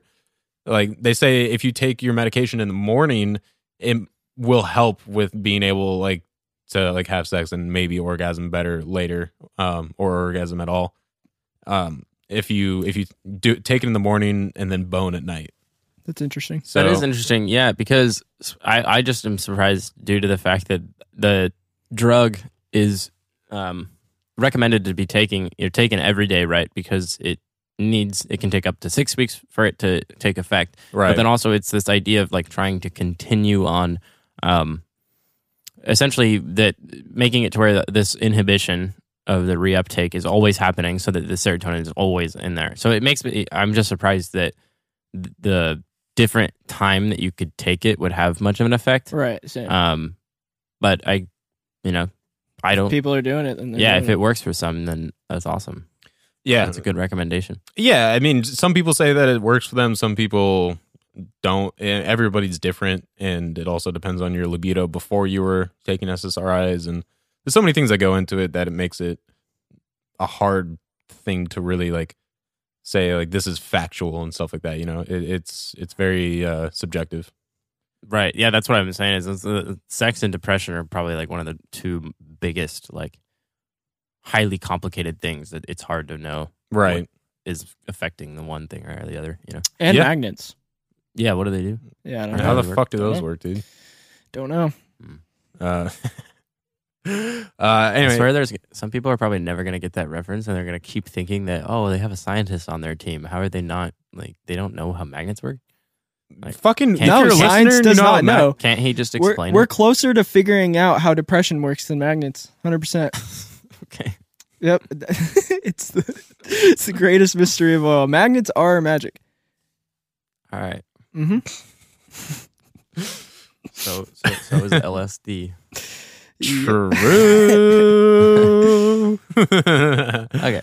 Anyway, uh, so some doctors, uh, to counteract the some of the negative side effects and stuff, uh, will add a second medication. They will make you, you know, they'll keep you on your SSRI, but then will also sometimes prescribe um, Wellbutrin, uh, which is an NDRI, which is uh, what isn't that's a something something dopamine reuptake inhibitor. What does the N Yeah, stand for?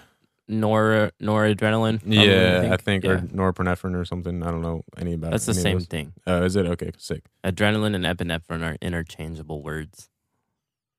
Nice. Why not just have one? True. Uh, it comes down to again the god darn god darn uh, Americans English changing language? things up. Yeah, Yeah. Um, because like when it's science, it really fucking sucks that we have things like Fahrenheit. And you know what's hilarious is that it working in science, we don't use uh, the American stuff or whatever metric. Fuck. Wait. So it's all it's all Celsius, it's all grams. You know what I mean? oh, Yeah. true. That's a good point. I only deal in grams. Know what I'm saying? Anyway, Micrograms. Know what I'm saying? He's a hot boy. I'm a fucking hot boy.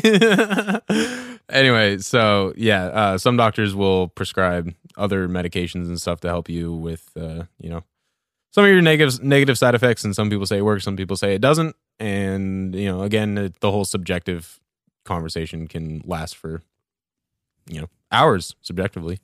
Or days. and isn't Wellbutrin um, that drug that we mentioned? Uh, there's now a new drug where it's Wellbutrin plus Yeah. DXM. Correct, I believe so.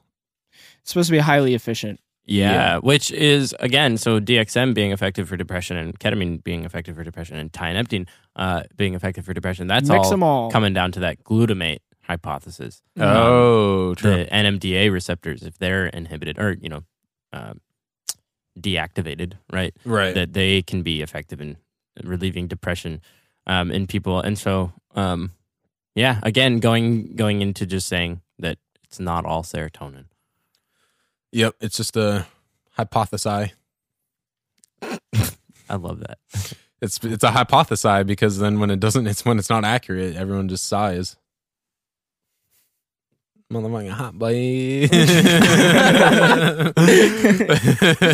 dude, I can't Yeah. stop doing it, dude. It's Well, uh, I mean, it's a good way to, it's a to break the bad joke. the bad silence. Coworkers. dude. I'm gonna start going. I'm gonna start doing open mics and just saying just fucking stupid shit, Just and then just jokes. start saying that where no one's gonna understand it, and I'm just gonna bomb every time.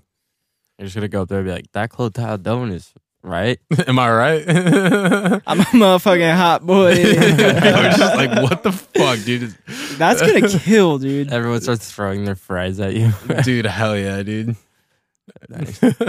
anyway uh, so one of the other things that i read that were pretty interesting uh, the in- effect on dental implants so apparently ssris decrease the regulation of bone metabolism and bone density and so studies have shown that people who take ssris are four times more likely to uh, for their dental implants to fail and uh, you are also more susceptible to cavities and tooth decay because ssris dry your mouth out so when you're on SSRIs, maybe try to stay hydrated and, you know, maybe, yeah, just do whatever you can to stay hydrated. And so you don't let your mouth dry out so you don't get more cavities and stuff. And uh, this is Yeah, a I fun. I remember that being a side effect. The Well- dry mouth, along with bruxism. Yeah, exactly. So, yeah. Yeah, it really seems to dry people up. I'm saying? so this is a fun thought I had, which might be uh, controversial. Some people might get upset at this. Uh, so trigger warning. Uh, so I thought it would be. Uh, this is a fun thought. It's kind of funny that uh, if you're taking SSRIs because maybe you're depressed about like you have missing teeth or something like that, because maybe you've been smoking meth or something, or like I don't know, you fell on a bike and you knocked some of your teeth out, and you're like, man, I'm so depressed. Like I can't afford to like get new teeth and then you're like you're taking SSRIs, and then you finally like save enough enough money to get like implants, and then they don't work because you're taking SSRIs, and so it's just like this fucking feedback loop of just depression and sadness.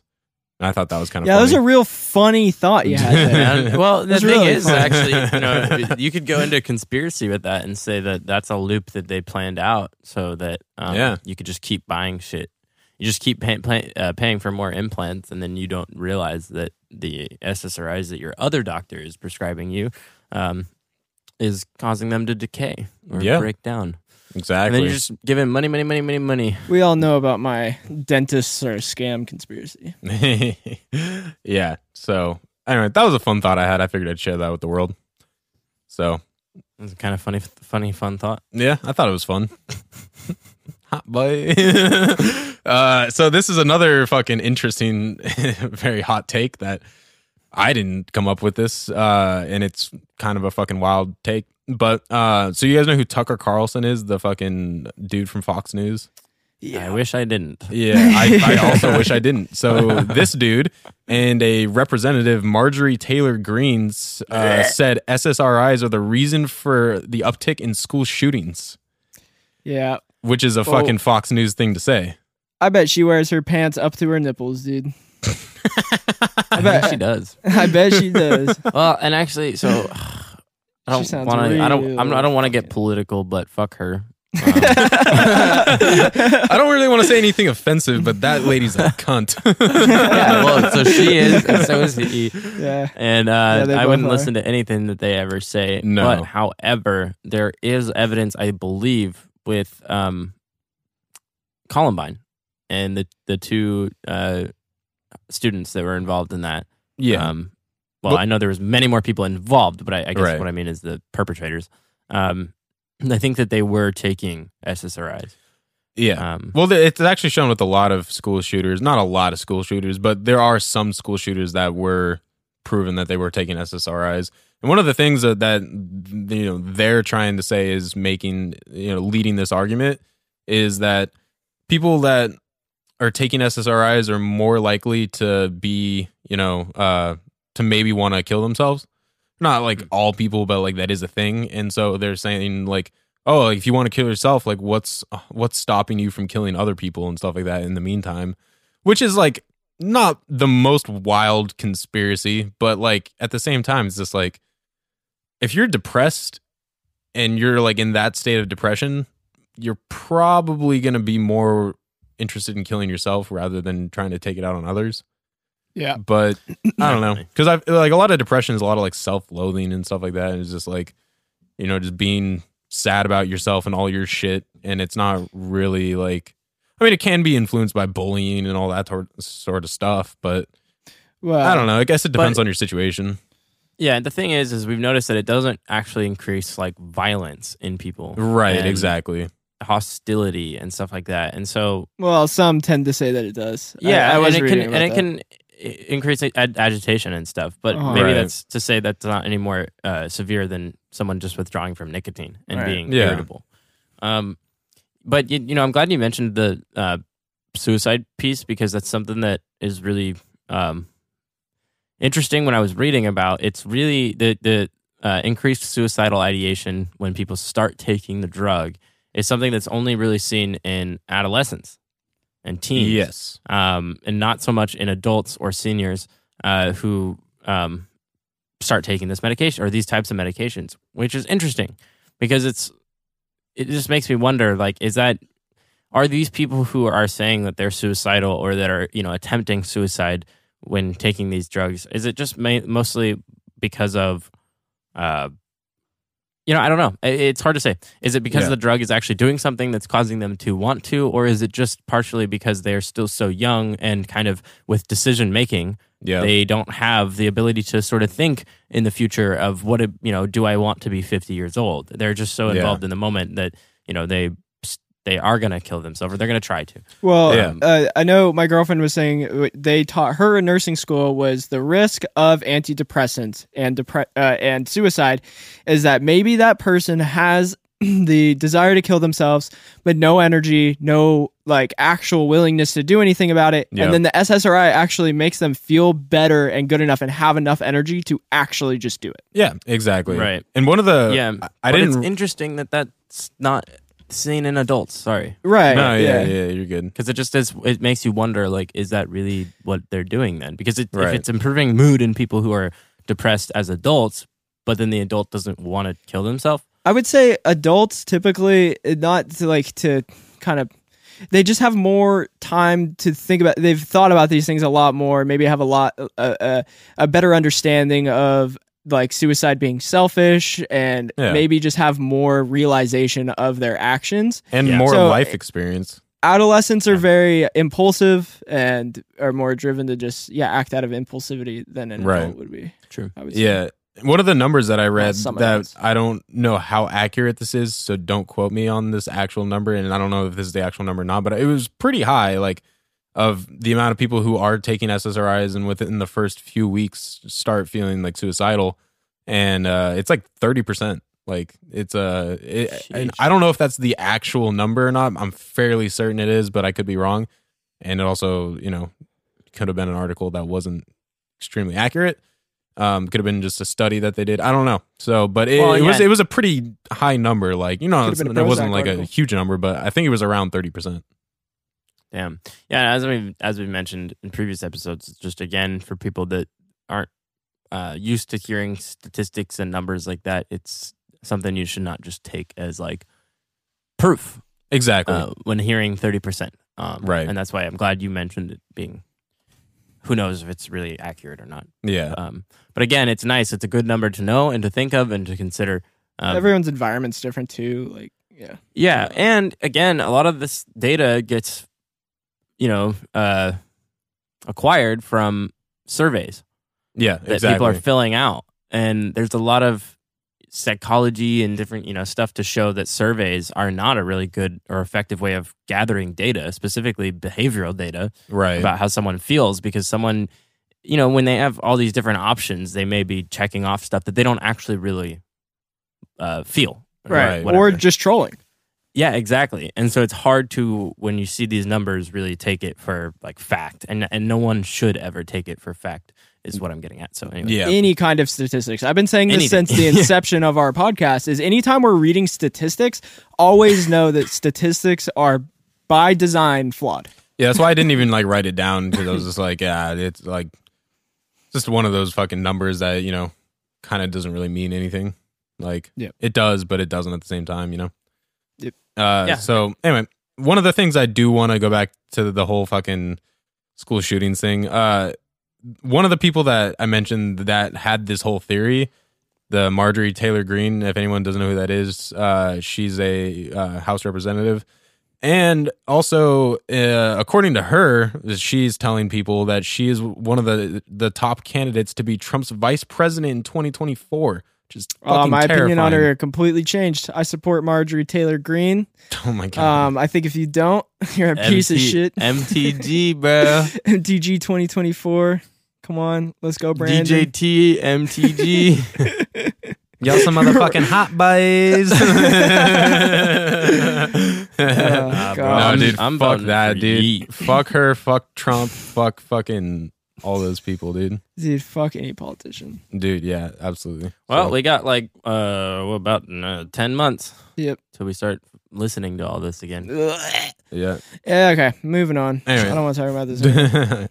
I just figured I'd mention it just to give people a fucking heads up on situation at nightmare, Hand. nightmare, nightmare. yeah, dude. Literally, that's a true nightmare flip, dude. Some foreshadowing. Dude, exactly.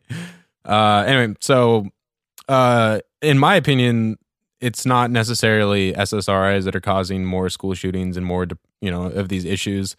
I feel like it's more of the faster living and you know just general stress that we have to deal with as, especially our generation of growing up in this constant terror of like global warming and like world war and like all this fucking shit. Like it, like stress and depression are at a fucking all time high. Even though like people say they're like, oh, the Great Depression and stuff like that. Like, yeah, there was a Great Depression at that point in the twenties, uh, in the nineteen twenties, but dude, like fucking rent is crazy high. Fucking wait, living wages are not that high compared to how much Information rent is readily available, but also like skewed and fucking uh, biased, and so it's like no information is real information anymore. Yeah, It's just everything we have to deal with in our lifetime is just fucking annoying. dude yeah it's and it's stressful as fuck to just constantly hear oh if we don't do this in the next you know few years like human fucking like man like all mankind could you know be extinct and all of this The stuff like all these yeah the, like the mass extinction stuff that people talk about and it's very stressful to like hear and it's like it's hard to like unplug from that because it's like you can't it's you kind of can't because it's like this is literally our livelihood and like everyone that comes after us is like you know we may only have another couple generations until we're fucking gonzoed. My anxiety got unlocked as a teenager when my stepbrother showed me conspiracy theories about FEMA camps in California uh, and like 9/11 conspiracies and shit like that. And then I started looking into conspiracy theories and doing all that. And uh, some of them are pretty convincing, but I mean, a lot of them I was able to even as a kid just be like, okay, these are clearly fake. Like a lot of this is just you know protocol or whatever. But um, fuck it, dude. It's just, and then now that stuff's very common. It's not on weird corners of the internet. It's the news putting this shit out now. So Yeah. so now more people have to see it that weren't going to be subjected to it before, and it's highly anxiety inducing. It's Yeah.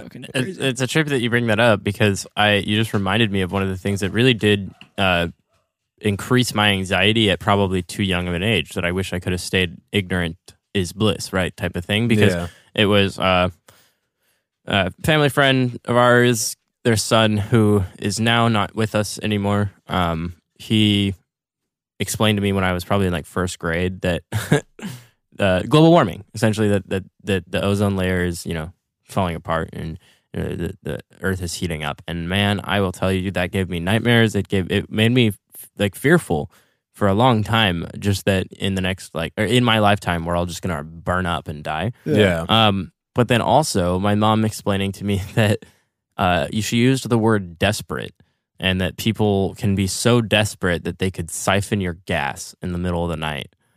And that just made me so damn scared all the time that there Yeah. could be people walking around around your house fucking with your shit just because they are desperate um, or whatever. Yeah. And I don't know. I, I'm just mentioning like that. One of the things that's weird about that is, like I said earlier in the beginning of this episode, I was put on Prozac in fifth grade um, because I started showing potential symptoms of depression. And do I think that it was depression? No. I, a lot of it, I think, was uh, sort of attention seeking behavior in a form that could have been looked at as like, oh, well, if we don't give him some kind of something, then uh, maybe something major will happen. This kid could kill himself, right? Like that kind of thing. So then they're like, oh, here you go. Here's meds. But anyway, just mentioning that. That's where I feel like uh, uh, nowadays kids are very subjected at a really y- early age to the world's issues. And I think there was a time where people were very kind sort of that ignorant is bliss type of thing. You know, you could Yeah. walk outside and, um, you know, maybe people talked about the the nukes or whatever once in a great while, but then, um, you know, you never see, saw anything happen, and you didn't get drafted into a war, and so Yeah. uh, you were able to open up your business Well, with your wife. And, Those people aren't all disappeared. Like, look, when Right. Trump when Trump was president, everyone's like, he's not a crook. it's like after his presidency, all this shit coming out. Well, even mid uh, presidency, when people tried to come out with all this shit, and people be like, nah, bro, that's lie. That's that's left media lies. And it's still now to this day, people are still gonna vote for him. But it's people still think he's just an innocent little old man. Yep. and I'll say it to this day, I still sometimes wish that I could be the whole like dumb, ignorant is bliss type of thing because truly it is bliss Yeah. Yeah. when you don't have the ability to realize the effect you have on other people. Yeah. Yeah. Exactly. If you could just be stupid, that's part of the beauty of being stupid is that you just get to be stupid. Yeah. yeah. Exactly.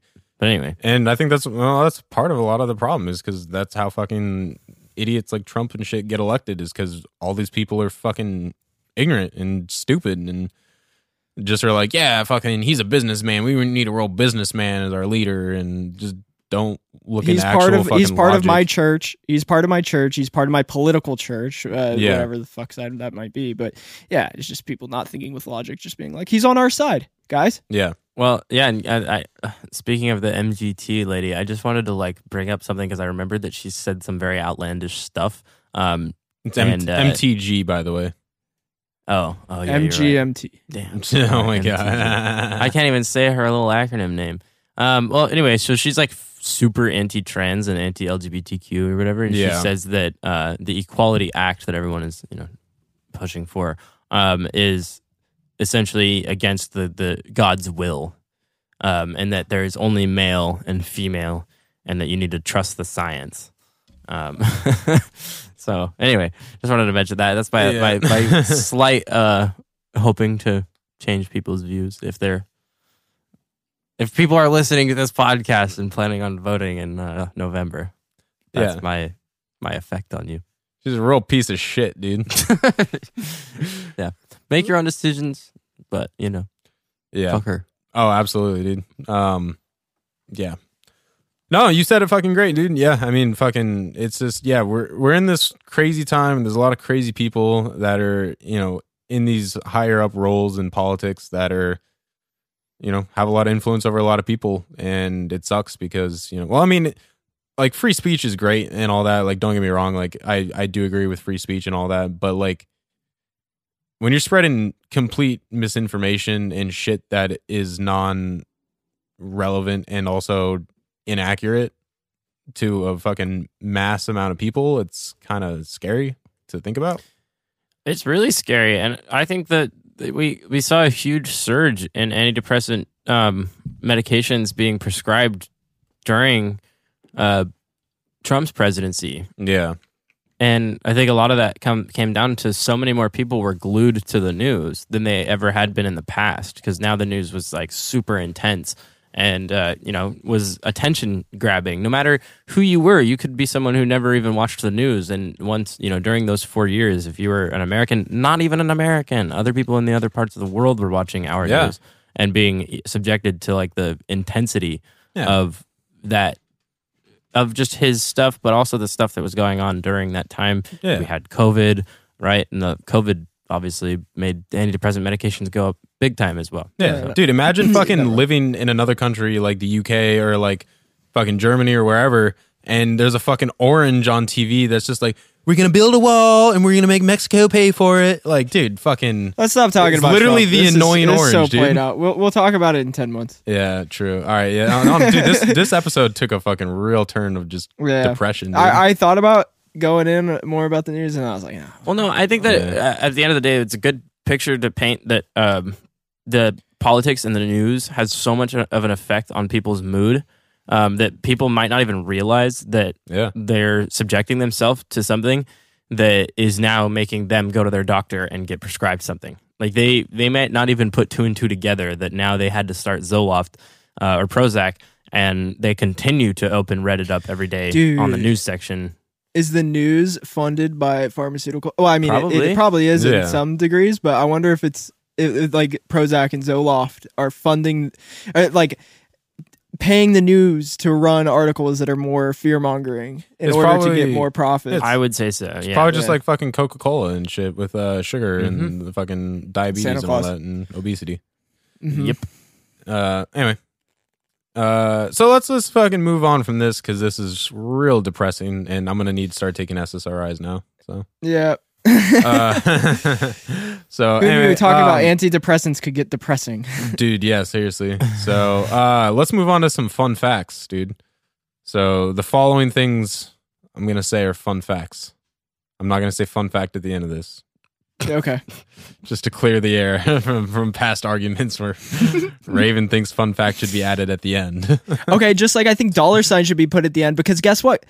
I realized today percent sign is put at the end of a number. So why is the dollar sign put before? This is something I was thinking about earlier where like the English language is fucking stupid. In that same fact, dollar sign is put before the number I mean, you do have a is put you after. do have a point, You but say it looks fifteen so percent, and so uh, the, I would always put the dollar sign after the number because it's fifteen dollars. Yeah. and you say fifteen percent. You don't say percent fifteen, well, right? It's and like- also in other countries where it's like 15 euros or whatever, they put the euro after the, the sign after the number, and Yeah. it makes it does make sense. But when you put a dollar sign in there, it looks fucking wonky, dude. Well, it's just Americans are stupid. Yeah. yeah, Well, speak, speak for yourself, but yeah, yeah. All right. especially us. uh, None of this is medical advice. Mike is a motherfucking hot boy. anyway, so fun facts. Uh, antidepressants work better than sugar pills only 15% of the time. Interesting, because when I was put on Prozac at, in fifth grade, three months later, I was feeling a lot better. Right, I was like, no more uh, bitching and complaining, and um, my mom ended up bringing me into the kitchen one time. I remember this very well because it was such a trip to me. Uh, she comes, uh, she brings me in. She goes, "Hey, so you're feeling better, right? You've been feeling better the past few months." And I was like, "Yeah." And she grabs the bottle of Prozac and she's like, um, "I just want to let you know." She's like, "Please don't get upset uh, that I replaced these with sugar the first day that you got them. You haven't been taking Prozac at all." And I was like, "What?" because I was like, no way. I was like, no fucking way. Yeah. Like this shit. Actually, I truly felt better. I was telling her that I was ready to stop taking them. Wow. Um, that I felt like I was, you know, moving on and whatnot. And she uh, was just like, huh, I got you. And Fucking got him, you dude. dumbass. I love my mom for that. And I have told other yeah, people that's this. hilarious. And they're they're like kind of taken aback. Like, oh, what a like almost like kind of a bad mom choice, potentially. Like what were Yeah. you thinking? And and they No were like way. surprised. Dude, No, I your think that's mom cool. is your mom's the original supervillain, dude. No, no, no, no, no. I think it's the opposite. I think I think that lone experience is what has made you so critical of things like placebo. Yeah, Yeah, true. no, absolutely. No, it really did help at such a young age to be shown something like that because um, it did give me the ability to realize, like, okay, well, maybe my depression was not some chemical thing that required medication. Yeah, Maybe it was uh, just normal being a fifth grader in today's days, you know, 2000s. Shit's tough. your mom was smarter than a fifth grader, dude. I could say so. Yep. Uh, yeah, no, it, it is interesting though that that you know, uh, SS that SSRIs fucking only work better than sugar pills fifteen percent of the time. You'd think if this was such like a, you think since this is such a mass prescribed thing throughout the world, you know, not not like let alone the United States, but like the world, uh, that you would think that they would work better. Well, as I said, eighty percent of the uh, the thing, the, the research has been done by by scientists who are being paid off. Mm. But Yeah, look sure. that up for yourself. I'm not.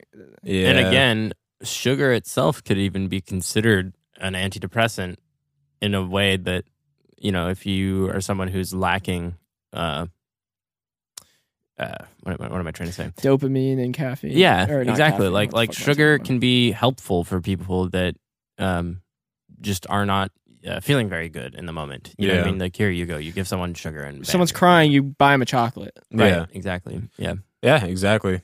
And or when they're menstruating. you get them a Prozac. Box of chocolates and a bottle of Prozac. a fucking couple of roses. Here you dude.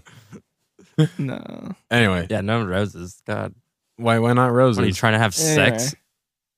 I mean, yeah, but I'm not trying to orgasm. Obviously, What if it's your cousin? Oh God. no comment.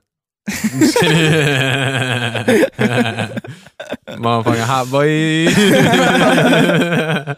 so anyway, another fun fact: uh, there was another study done that showed that Lexapro was equally as effective as meditation, which makes what I was saying absolute sense. Yep. Yep. Yep. Wow. Eastern medicine is amazing. Yeah, dude, for sure. I think like um, what's really cool about meditation and even prayer that I'm surprised by, but it's shown uh, that they're both highly effective at even reducing certain uh, symptoms of diseases. And Yeah. so, like mindfulness is something that's being studied a lot at looking at like, okay, could you actually replace just mindfulness training techniques, or replace you know SSRIs or different treatments for different diseases or disorders with uh, mindfulness That's techniques? what I was saying Yeah. earlier. I think it's dope. Uh, I I've read that even just journaling, getting your thoughts down on paper of like how your day went, is so effective for depression. Yeah, Yeah, dude, I It's agree. crazy. I, I I whip out my journal every time I get home from work, and I'm just like, today sucked. Probably And then gonna you kill write myself. down a list of names. Yeah, I keep it in my school locker. just kidding. Uh, don't Okay, don't yeah. don't do that. don't. Motherfucking hot boy. I was about to say that. yeah, don't don't don't do that, guys. If you're gonna go home and make a make a journal. journal, uh, make it a positive journal, hopefully. Yeah. or you know, Write down names of uh, people who positively influenced you throughout the day. Yeah. So, so you can't use the Death Note. What? What? The What? Death Note. What? That sounds so- familiar, but what is that again? That's an anime. Yeah, it's an anime about this book that you can write someone's name in, and essentially you are selling yourself to this demon, I, I believe. Um, and the demon allows. Uh, if you write stuff in this book, the demon will make this person die from a Mm. natural disaster or whatever you write, they'll die from. Cool. But you're now like uh, linked with the demon for the rest of your life. Whoa. So- All right, let me jot this down really quick. Micah gets fucking brutally murdered by a fucking squirrel that has a giant penis. Ooh. Holy shit! What is that? pew, pew, pew, pew, pew. Just starts knocking on that window. Squirrel, and then a bunch of squirrels just come up. you fucked at the squirrels, Morty. fucking Micah loses his eyesight because of fucking squirrel cum. So that was a fun fact. damn it! I fucking said fun fact at the Yeah, I end. thought you were God gonna say- damn you it, were gonna dude. Say that. Bullshit. Is that the Liar. that, that was the end of your? no, fun I got one more fun fact. Uh, weight gain is linked to long-term use of SSRIs. We talked about this. We talked about this. I know. I just wanted to. It's a, it's a fun fact, dude. That is not a fun fact. yeah, no. What if you're fucking skinny as fuck and you're trying to gain weight, dude? We talked about this 20 minutes ago. I yeah, know. but I mean, like, I get that. So, um,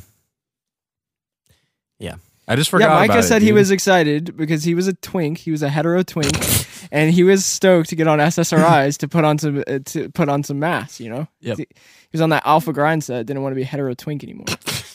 motherfucking hot boy. All right, and that's a wrap on my section. Yeah. All right. Well, let's. Uh, yeah, I want to reiterate on the harm reduction side. Do not take MDMA if you are on SSRIs.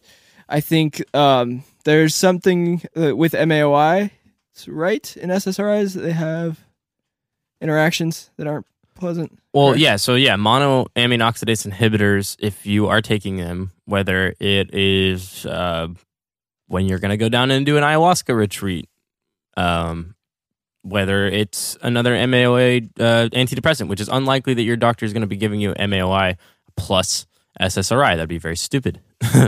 but again, just uh, consider the different things. Uh, grapefruit juice. Yeah, I was gonna say has, grapefruit. Uh, MAOI, and so uh, be you know hesitant. And actually, I think so with these drugs, their labels will likely say things like, uh, you know, do not drink grapefruit juice uh, when taking this drug. All right. Uh, so yeah, the MAOI, and then even um, I would say just uh, psychedelics in general, serotonergic psychedelics.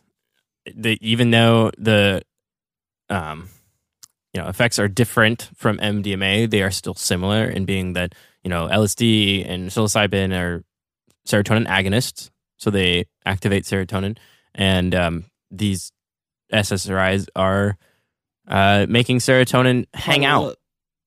Puddle up. Yeah. So just again, I think mixing any kind of serotonergic substances with these drugs are not a good idea.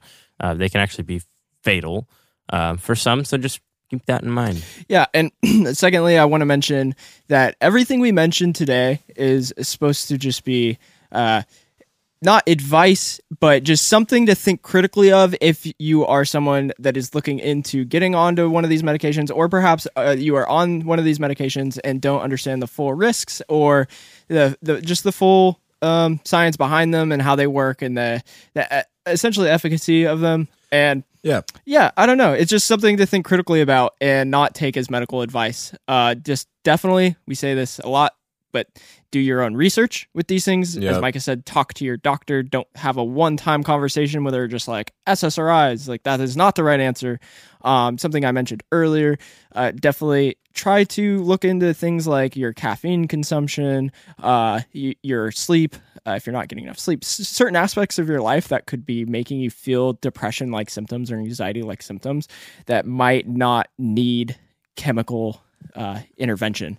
Um, you can kind of the things we talked about do do things like meditation um, and uh, yeah change your change your behaviors th- that those kinds of ways before getting on a chemical and those things can help out a ton. Yeah, and Yeah, also uh, I was just gonna say like uh if if you like hopefully this helps you just like gain maybe some insight as well on like if your partner is taking SSRIs or like if a family member is taking SSRIs or if like maybe your partner is a family member and you're, they're taking SSRIs. uh, just to maybe just He's like motherfucker.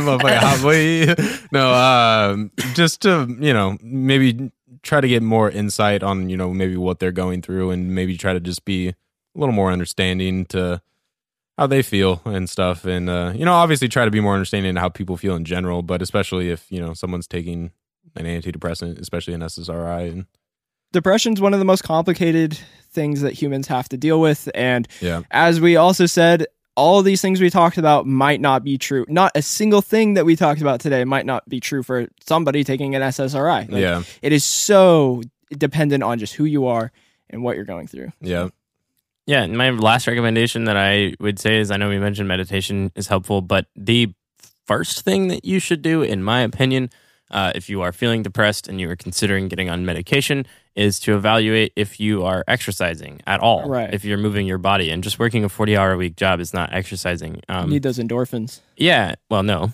anandamide. Okay. Remember? Yep, I remember. All right.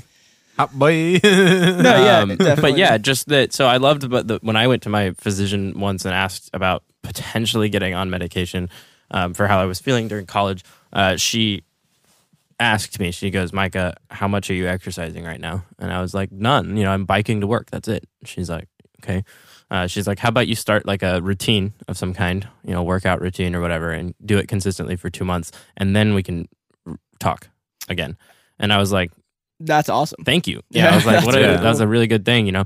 Uh, so I just I kind of say that to people all the time when I I've had friends ask me, oh, should I start doing ketamine therapy, spending ten grand every few months on this therapy, and I'll say, well, how much are you exercising? yeah You know, well, and then and obviously, if you're not disabled, like physically disabled, then in a way you kind of have no excuse to not move your body a little bit. yeah depression is it can be so severe, and I'd struggle with this too, where it's impossible to get out of bed, and obviously, then it's like it takes some sort of intervention, even just having someone there to come drag you out of bed and be like, "We're going out for a walk" or something. Like, Yeah. Yeah. having someone there for you, like always reach out to people if you're feeling depressed. Um, Yeah. You're definitely not in it alone. It's one of it, it is the most common mental disorder in the world is depression, and Mm-hmm. I'm sure you ask three people, two of them are going to be like, "Oh yeah, dude, I've definitely been depressed," Yeah. and we'll help you through it. You know, you're not alone in this world. Definitely reach out to people around you, people who love you, and uh, yeah, get help that way too.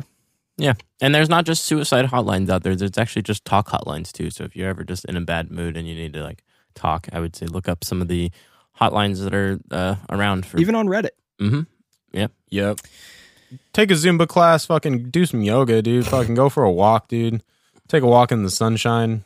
Like fucking And if you liked any of this information at all, feel free to give us $3 a month over at our Patreon. That's patreon.com forward slash DOC or Drinking Out of Cups on Patreon.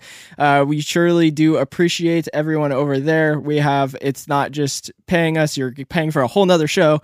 So we have a ton of content over there. I think it's up to 17 things right now, and each of them are multi hour things. So, uh, well, not each of them. The confessions are a little bit shorter, but they're high. Uh, they're curated and amazing little ventures down a, a mysterious little road. I'm not going to explain more. They're a work of art. Yeah, definitely a work of art. They're they're worth the listen. They're worth the three dollars. abstract So art.